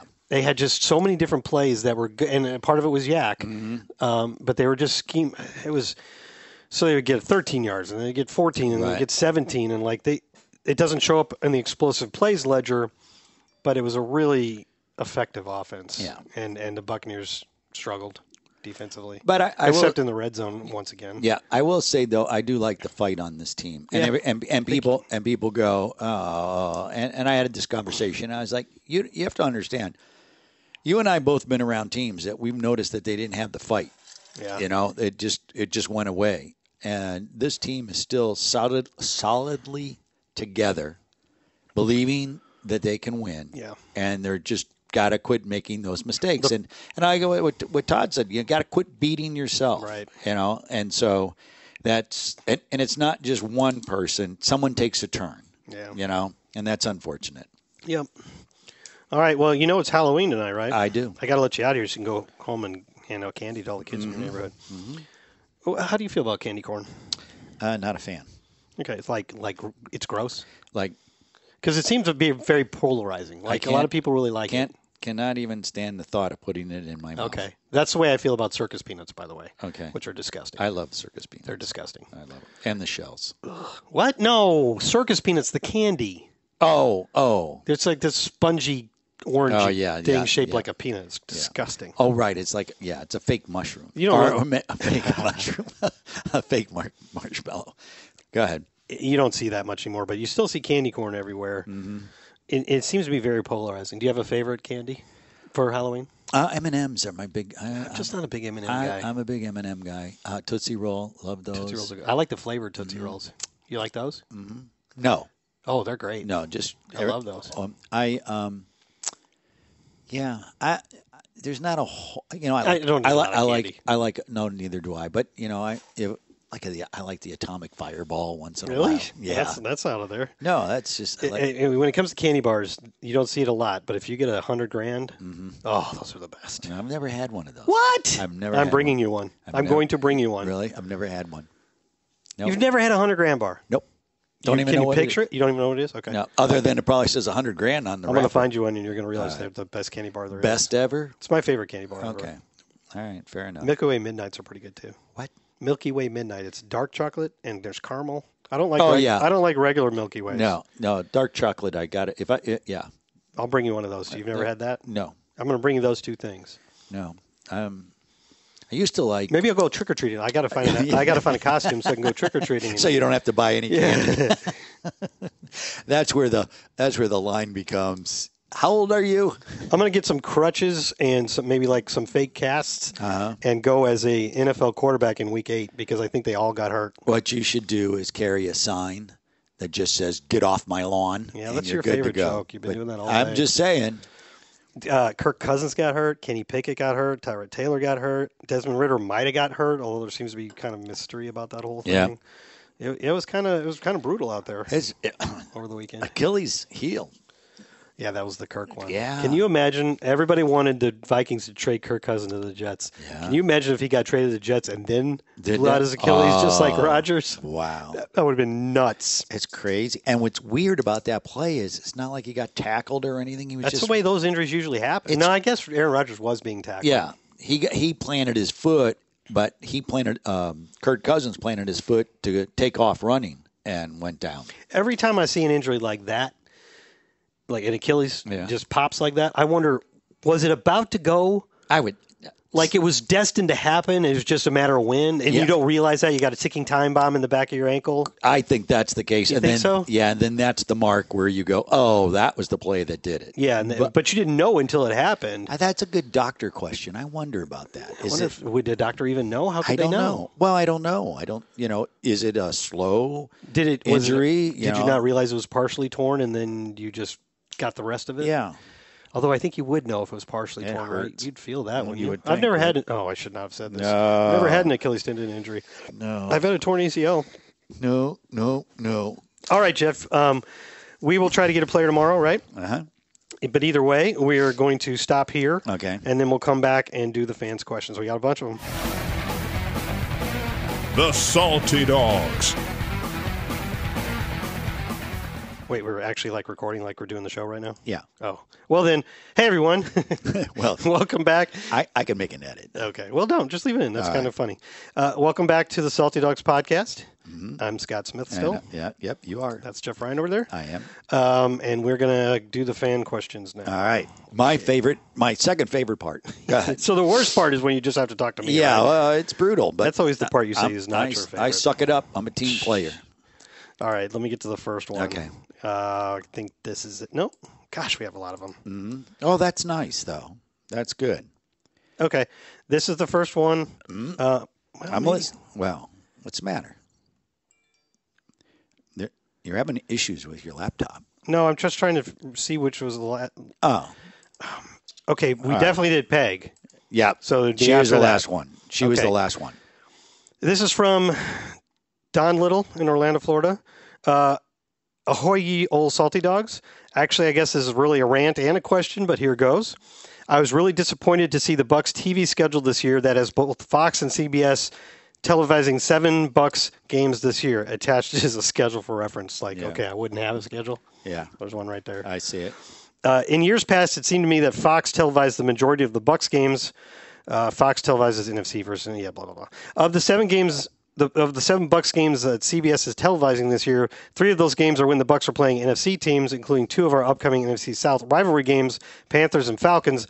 I realize in this day of streaming and subscription TV, one does not have to rely totally on network TV. However, I guess I'm too old school to change my ways. Living in Orlando, just a mere 90 miles east of Tampa, I have the great misfortune of being in the Jacksonville CBS TV market. You can probably you probably can imagine how frustrating it is here when both the Bucks and Jags are playing at the same time, and CBS is televising both those games because we always get the Jags game. I guess there is some solace in the fact that one of the CBS games that the Bucks will be playing is against the Jags later this year. Oh, that's cool. Okay, rant over. Can you help me understand the TV networks? How the TV networks determine the NFL TV schedules? Keep up the great work, Don Little. Yeah, This is probably more in your wheelhouse. yeah. So Well, it used to be. Swing away. y- He is correct. It Yes, used to he is be- correct. He is correct. It used to be the vis- the visiting team, whatever division they were in, NFC, will say right. conference. But They, yeah. Yep, they would be um, with Fox.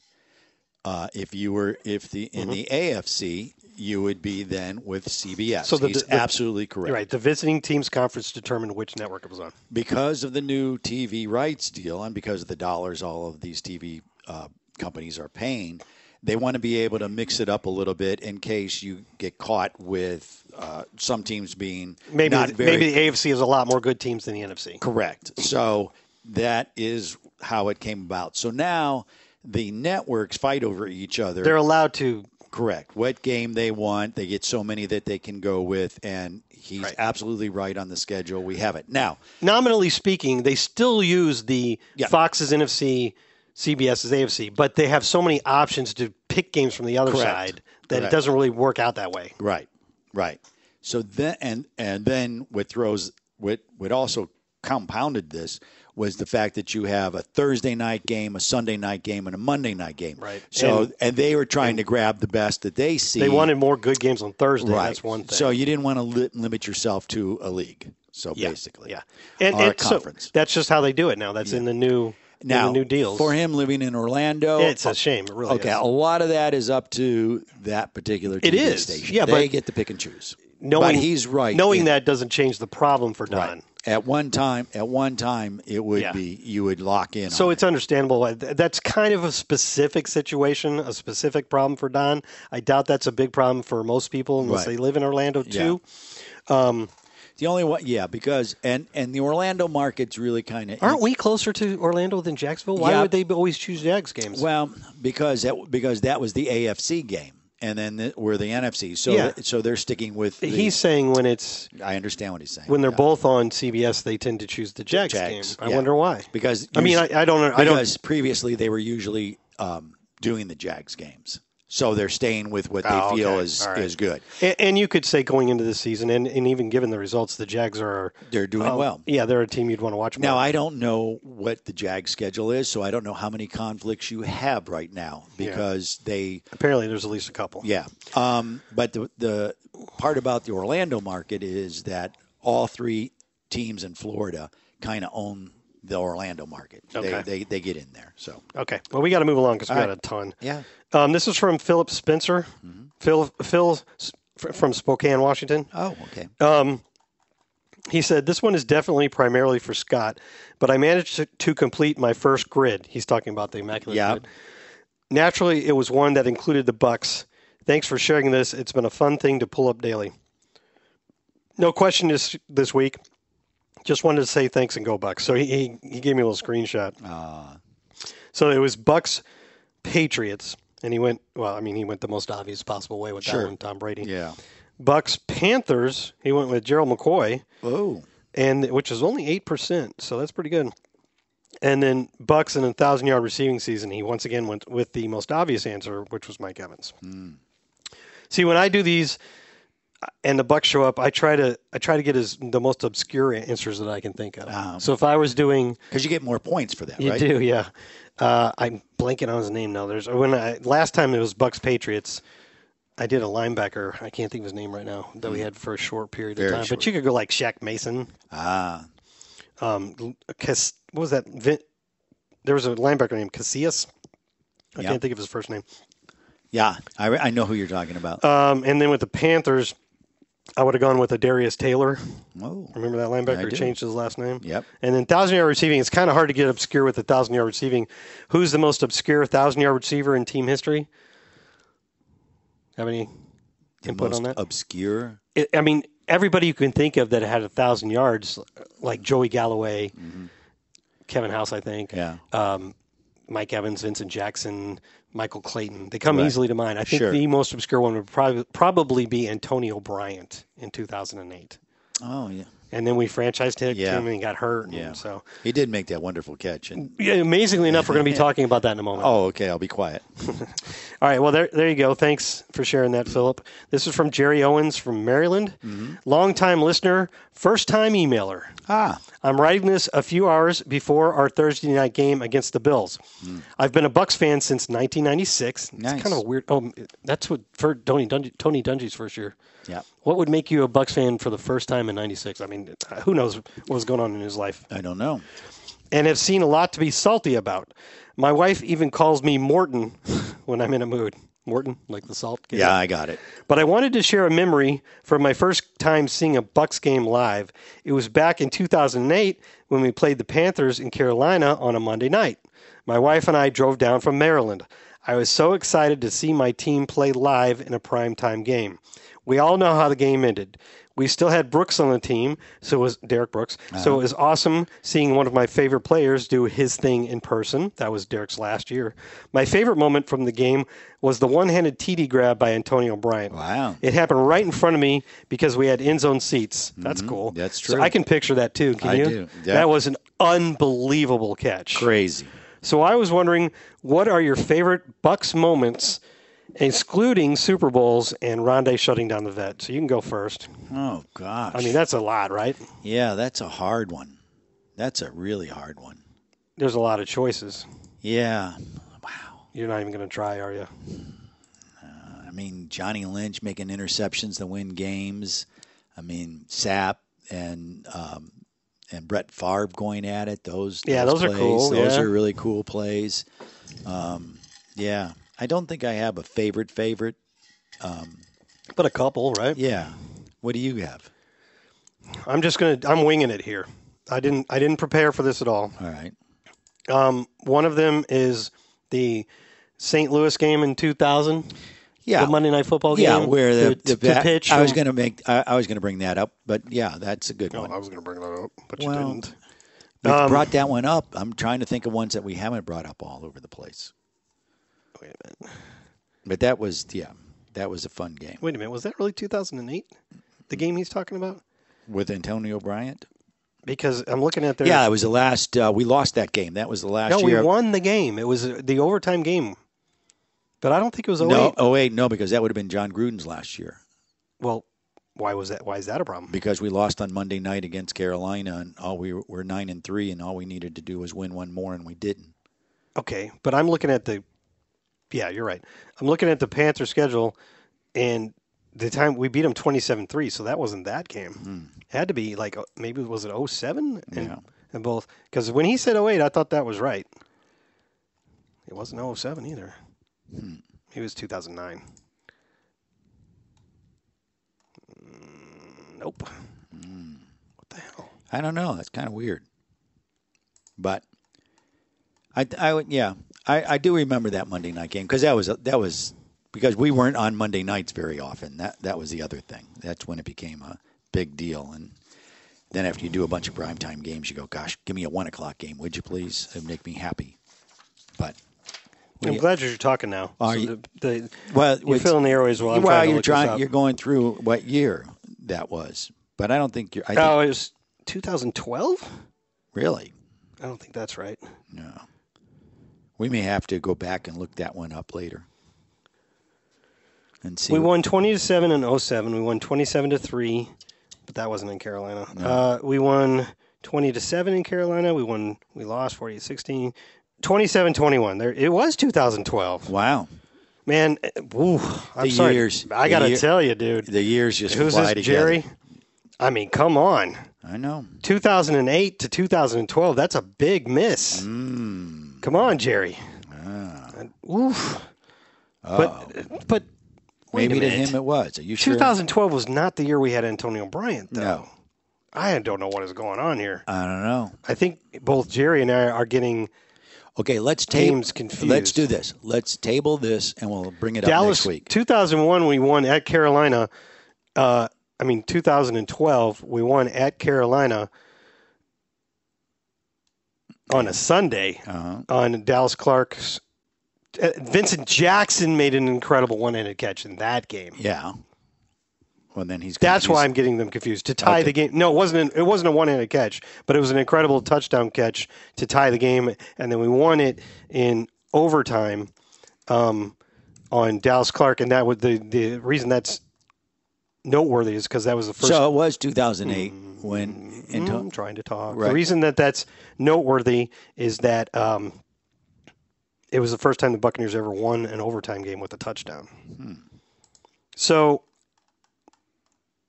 in 2008, we beat Carolina 27 to three at home and lost to them 38 to 23 in the road. Yeah, that was the last. That was a Monday night game, This is really. and that was the I last feel like my brain is breaking. Yeah.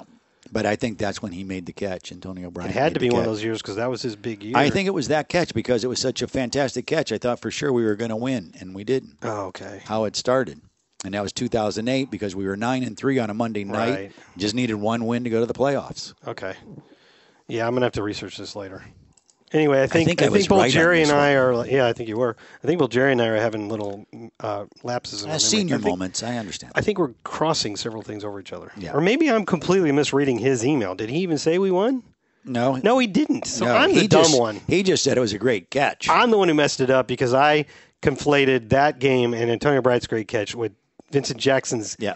great catch in the same end zone. right. that tied the game and sent it over. I'm sorry, Jerry. You did nothing wrong. This was 100% me. Okay? My bad. All right.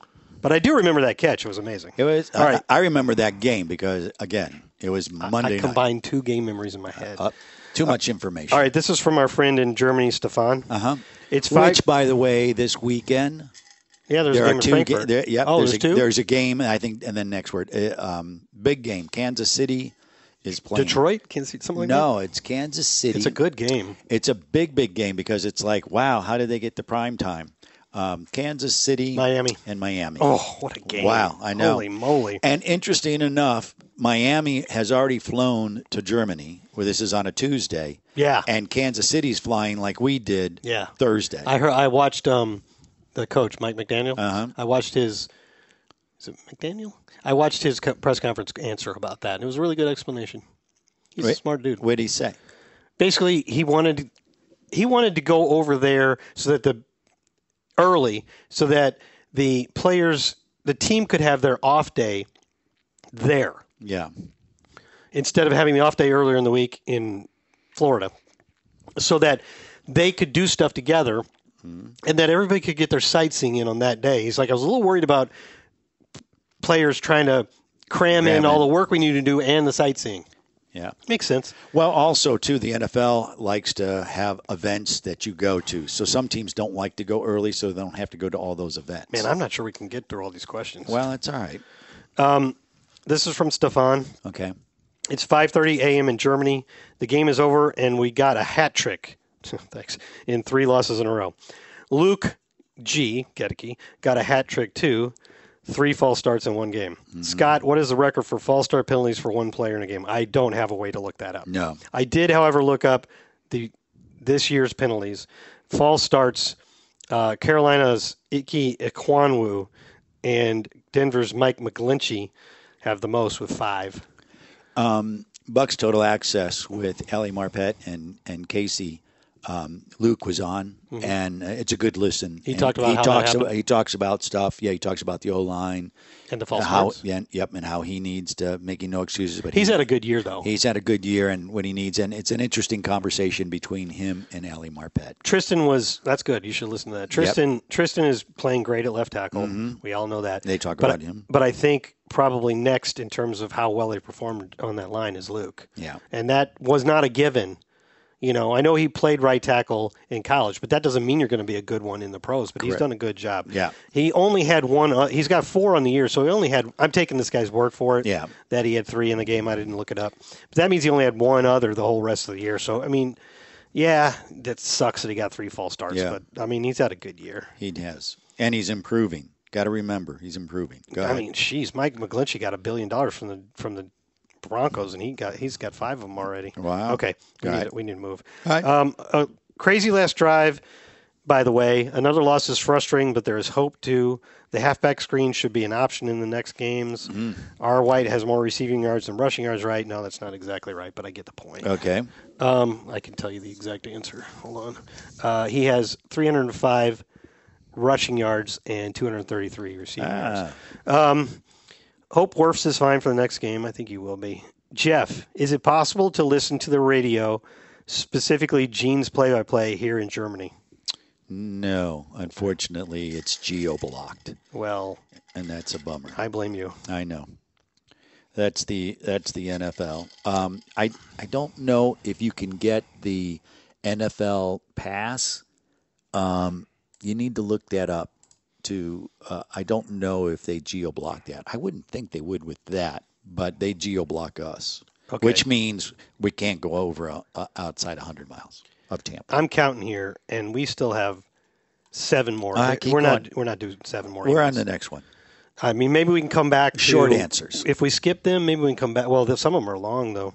All right. He says, until the next time, fire the cannons and go Bucks. All All right. right, nice. Uh, this next one is from Mike in Connecticut, and it's a really long rant that I wanted to read. However, we don't have time, and he sent another one earlier today that Hmm. I think we can get through qu- more quickly. And that one goes, "Hey guys, just hoping to follow up." before you tape. I still stand by my rant, which I have not read, but maybe we will next week. But I realized I blamed Luke Gedeke for the hold on Rashad White's run, and it was actually Trey Palmer. Didn't want to be roasted for incorrectly venting, but to that point, Gedeke still had three false starts, so he wasn't totally innocent Thursday night. The last point I wanted to make was where are the sacks? Did they have any against Buffalo? Sorry for the long emails, but as you can tell, the last few weeks have been pretty unbearable for fans. That's quick. We did, we had two sacks, one by Anthony Nelson and one by Yaya Diaby. But I think it is accurate to say the pressure was not much. Not there. Vita Vita being out, obviously we talked about didn't help. Uh, we do need more from our edge rushers, though. I think Yep. that's clear. So yeah, there were two, but Hard go. all right. Here's one I got to read though. All right. I'm not in a hurry. So Remember you? Yeah, I know, but I got some more things to do. We've been going like an hour and a half, haven't we? um, about an hour and 20 minutes. I think at this point we're probably just not going to get a, a player. Well, All right. Um, this is from Philip in California, who we've heard from before, Philip Schwadron. Um, now, you asked me if Peg, who we read her email, Yeah. and she had felt that you were being disrespectful to me because I had mentioned that you were looking at your phone. Uh-huh. Right. And we had a good talk about that. we Uh-huh. did. But I just want to set the scene for this email. Okay. Thank you for your candid thoughts. Wait, I think this one's to you. Oh, okay. Dear Jeff, thank you for your candid thoughts throughout this podcast that you do with that other guy, Scott.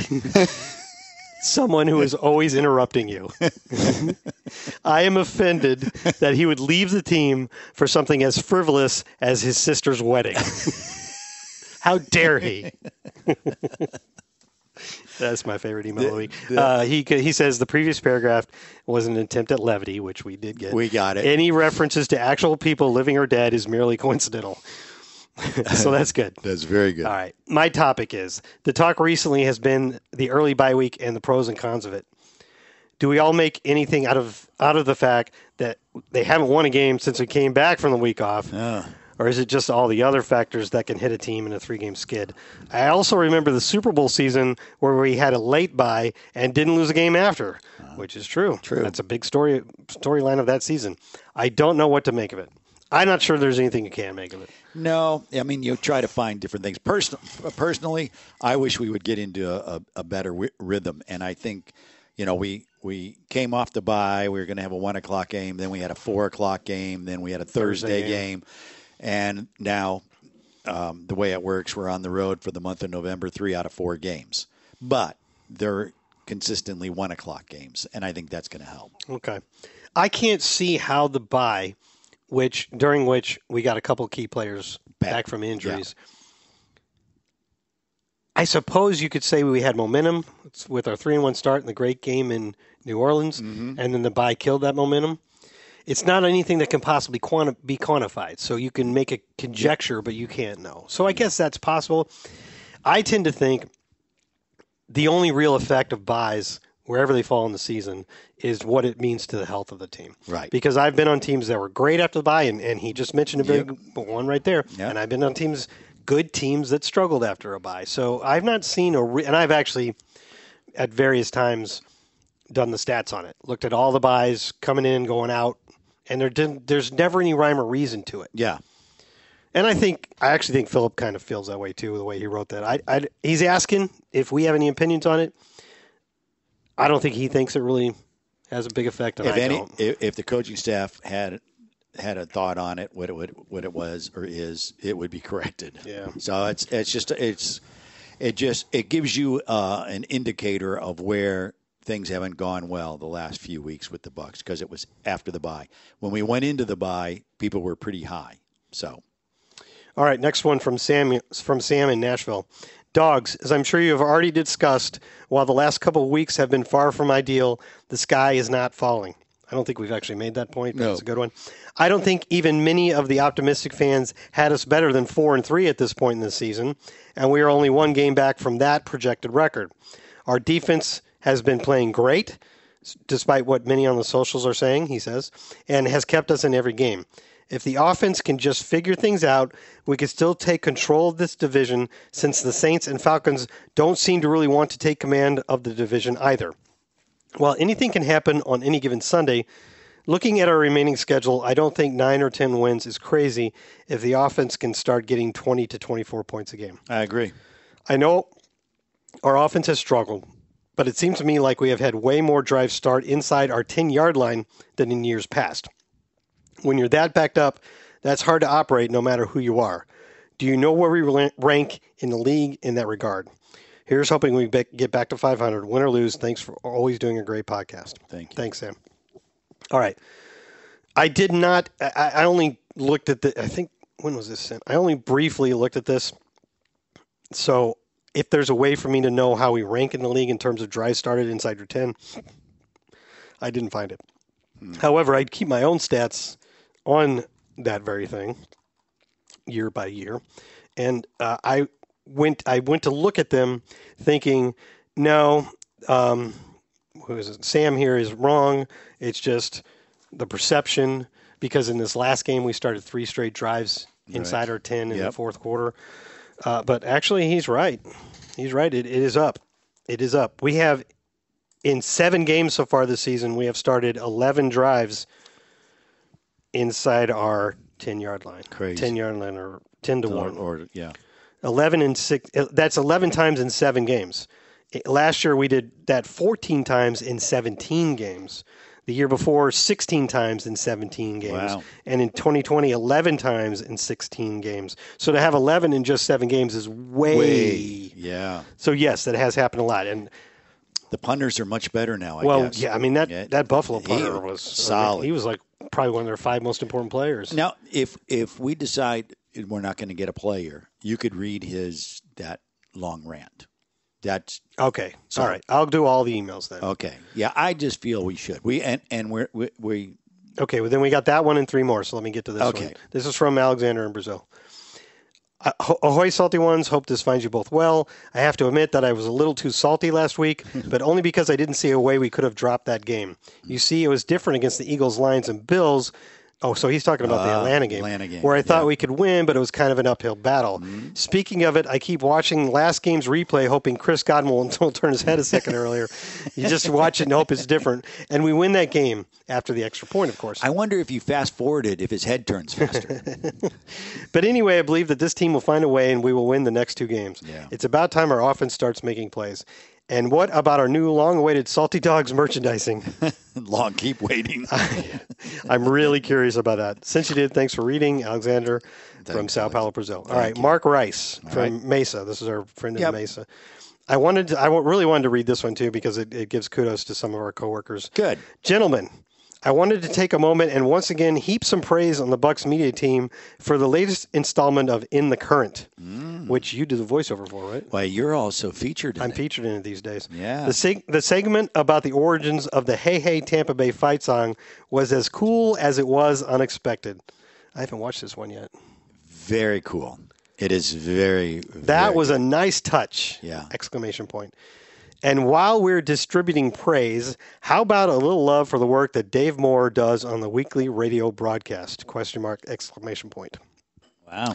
I particularly appreciate that he offers critical insights like diagnosing why a play doesn't work, who likely missed an assignment, and even when the team gets away with uncalled penalties. You get the sense that if he were still in the locker room, he'd be one of the main voices fostering accountability among his teammates. Of course, we appreciated him celebrating the team's success more than anything, but it is refreshing to have a color commentator that calls the good, the bad, and the ugly. Yeah, he he approaches it like if he was your coach and was telling you what was wrong, and he always feels that a player can never get mad at him because that's what your coach is going to tell you. So I don't think the players are good man. him. no, He's, Mike Mark says thanks for doing what you guys do. okay, Daniel doesn't say. Oh, uh, East Lake, Florida. okay, Ahoy, salty dogs! Hope you guys are doing well, even though we have lost three in a row. Hopefully, we can turn the corner this upcoming Sunday with a win against the Texans. As we saw last season, win the South, clinch a playoff spot. yep. Get My in. question is, who do you think should be the next Bucks player in the Ring of Honor? In my opinion, it should be Martin Gramatica because of the clutch kicks he had during his time here, especially during the season we won our first Super Bowl. Also, Scott, I love when you do the mailbox, and Jeff, you do a great job narrating inside the current with the Bucks. Uh, I love the show, but not as much as I love this show. LOL. Well, that's really nice. That's Dan. nice. It is. Take care, sincerely, Dan Demaria from East Lake, Florida. Go Bucks. Thanks, a local guy. We like it. How close is East Lake to here? I mean, I think isn't it East Lake just right, I don't know. right off of between I know there's a golf course called East, Lake, Woodlands. Isn't that Is that the same thing? I don't know. That's an, East Lake, Florida. Interesting. East Lake, Florida. All one word. All one word. Oh, which is the okay. case for East Lake Woodlands, Okay. the golf course. Okay. Um, I have a very strong opinion on this matter, okay. and while I love hearing him heap praise on Martin Gramatica, Mm-hmm. go go go, Uh-huh. I think the next two guys in should be Hardy Nickerson and Simeon Rice. Wow. That's my opinion. Wow. Now that Monty's in, I thought that was a big one we needed to get done. We got all the Hall of Famers in. right? Yeah. It's obviously at some point Levante and Mike Evans will be in, but they're not going in now. I think the guys, I think the best players in team history who are not in the Ring of Honor are Hardy and Simeon. Yes, I agree. I can't argue. with And I that. know that Simeon probably will never get into the Hall of Fame. No, it's a And- hard go. And it would be even harder for him now that there are four players from that Super Bowl defense. But we know how important he was to that Super Bowl defense. Yeah. And that whole defense during that whole era. yeah. He Well, was the missing piece. Yeah, he came in and played for a minimum, well, not a minimum, but for like a million dollar contract. didn't know that. Which and then he for a one year deal. He did a one year deal, played so well, boom, he got a he got a big deal. He, yeah, he, he was as critical to that defense as just about anybody. Yeah. He was the missing piece. And, and Monty Kiffin knew it. man. I, I don't think I have to convince anybody about Hardy Nickerson. right? No, no. Well, he he he changed the He was a face- culture changer. Yeah, he, he totally And totally a- a, changed the great culture. player. Yeah. And a- and a, and a good person and great all of guy. that. Yeah, Love yeah. that guy. Do By you- the by the way, East Lake is in Pen- Pinellas County. It is Okay. So But East Lake Woodlands isn't. uh, East Lake is. I know, but the golf course East Lake Woodlands is. Yeah, it's in Palm Harbor. Oh, and that's Pinellas County? Yeah. Okay. Do you have any difference of opinion on this? No, Okay. No, I you make valid points. Okay. I'm I I, I as Do you much think as Tom I Brady should go into the Ring of Honor? I'm going to say yes, honestly. well, I'm going to say yes. it's kind of hard to say no since he came and you won a Super Bowl and you won two NFC divisions, South Division titles. So if it had been one season, yeah, I maybe don't not. think so. But it's three seasons, a I- Super Bowl, two division Uh, titles, Yeah, and I- he was phenomenal, correct at a at especially in the first two years. yeah. I totally agree. But I would still go Hardy and Simeon, and then maybe Mm-hmm. go to Tom. yeah, All right, one more, and it's the rant. Okay. I'm going to make sure I didn't miss anybody here. I 'cause like it. I like it. I like it. I like it. So you're, it's all all's good that ends well here. Um, Michael from Connecticut, because we are going to read your. we are. It's long though, so strap in, Jeff. I'm a listening. Hey, dogs. I woke up still covered in salt today, so I apologize in advance, but I need to vent. Yes, this will be long, and yes, I typed it on my phone while I'm waiting for new tires. Wow. well, what else are you going to do when you're waiting for new tires? First off, I'd like to acknowledge the defense is the only thing keeping the Bucks in games right now. Even though they are allowing teams tons of yards, their red zone defense has been lights out, clamping down when they need stops. However, however, with the way the offense has been playing, I can't help but wonder how long it will last.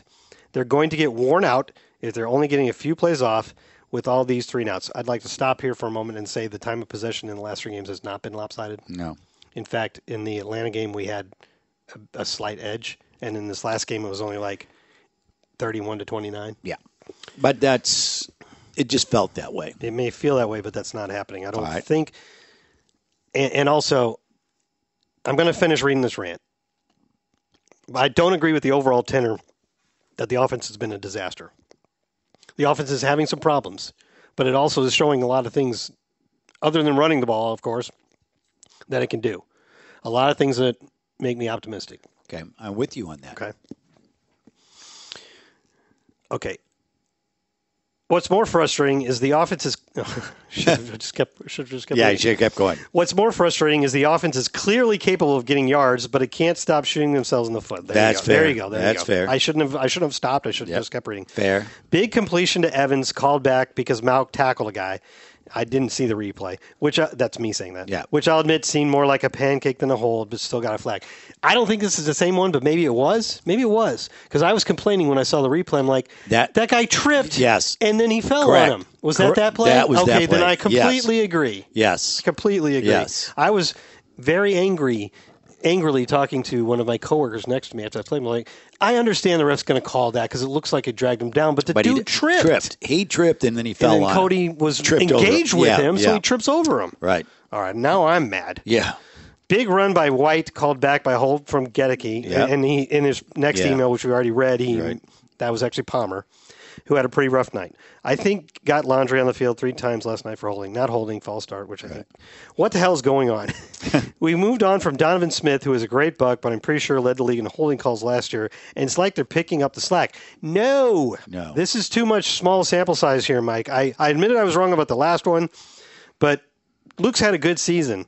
Uh, if you look at his Pro Football Focus grades, he's he's really having a really good season. Yeah. He had three false start penalties in that last game. and he knows he has and to he's improve. had one otherwise the whole year. You can say he had a rough game, but I will not agree with you that he's having a bad season. Yeah. Sorry, I got to draw the line there. All right, uh, I know that's the case in real life, but my God, these penalties are killing drives. That's true. That's true. Yeah. If they can't help themselves, the D won't be able to save them too much longer. Agree. I hope they get it together because this season is going to get sideways if it hasn't already. Dropping three games in a row is not a good sign. Well, No, it's not so much that it's not a good sign, it's just it's not good. no. Sorry, no questions today. Just needed to shake off the salt. Hope you enjoy the wedding. Wait a minute. He sent. Oh, he sent it on Friday. Yeah. Okay. And, and please don't stop bickering at each other. Nobody's offended. It's why we love the show. I um, I totally appreciate the fact that he found something to do as he's getting tires changed. I have to remember. I had to that. buy a new tire recently. Yeah. Mine was leaking. Yeah, I think it's I, I, I the fact that he's he's getting tire change and he's all fired up about the Bucks and he's working off his phone. How, how's the punctuation on, on it? Pretty good. Yeah. There's a- there's Was it an? It, it there's was- no exclamation points. It's it's in an email, correct? it, it's not all caps. Yeah. I don't see a single exclamation point. Really? Uh, he did have three question marks after the "What the hell is going on?" Wow, that means he's really really mad. That's like, what the hell is going on? yeah. Um, although I would probably have thrown an exclamation point in there with the question marks. Oh. Just to be like, what the hell is going on? Yeah. But there's no all caps. It- oh, all said and done, it's, it's pretty measured. Nice. I mean, you, you could tell he says right off the top he's salty. Yeah, we get that. Wow. Listen. And all of it was pretty much on point. I just don't agree with the Luke Gedeke's not having a good season point. That's the yeah, only one. I, I, I totally agree, and he should listen to to uh, Bucks Total Access Mondays ten thirty. Uh, that's the one you would want to wa- uh, listen to. it's on. It's it's archived on the It- website. It's our right? yeah, it's on the website right now. So that would be a good one. I think I think you'll get a better feel for who Luke is and what he's trying to accomplish. And it's you know, no one knows more than when a holding call and it's on you that you shouldn't do that. So that I'm just saying. the thing about the difference between a holding call and a false start call Yeah. is sometimes holding calls maybe sometimes obviously you mess up and it's bad technique or something but Right. sometimes you know like the one we just talked about with cody mauk you really didn't do anything wrong Right. if you false start you clearly did something wrong Yeah. Yeah. and it's something that's preventable those are Oh, the- cody couldn't prevent the fact that the dude tripped and then Right. he tripped over him But those are those are the things that need to be corrected and and if you're not a little bit salty after the last 3 weeks, then you're not being really true to yourself. Yeah. And and you know, so it all begins on Sunday. when we when we talk about false starts, let's keep in mind that we have played road games in New Orleans, Minnesota, and Buffalo. Mm-hmm. Yeah. three of probably the five loudest stadiums in the. in- and yeah. And so then you're going to be in Houston, which is a dome. yeah, but I don't know if it Yeah. has a reputation for loudness. Yeah, Yeah. Indianapolis, they can get pretty they loud. get pretty loud. Uh, and then we'll be in San Francisco. So we have Not in that order. no. Uh, Atlanta later, but they don't tend to get that loud. No. Green Bay gets loud for what they have, Right. but it's a They may not be loud by that time. yeah. They, They're just, they struggling. traded away Rasul, Rasul Douglas, so I assume they're Yeah. not going for it. No. All right, All right. That's a lot of questions. So okay, so no no player. All right. We're- after this, okay. I don't think that makes any All sense. right. That's well, okay. We, plenty of time. We got it. Cool. Very Makes good. my day easier tomorrow. It's all about you, my friend. Thank you. Since you did, thanks for listening.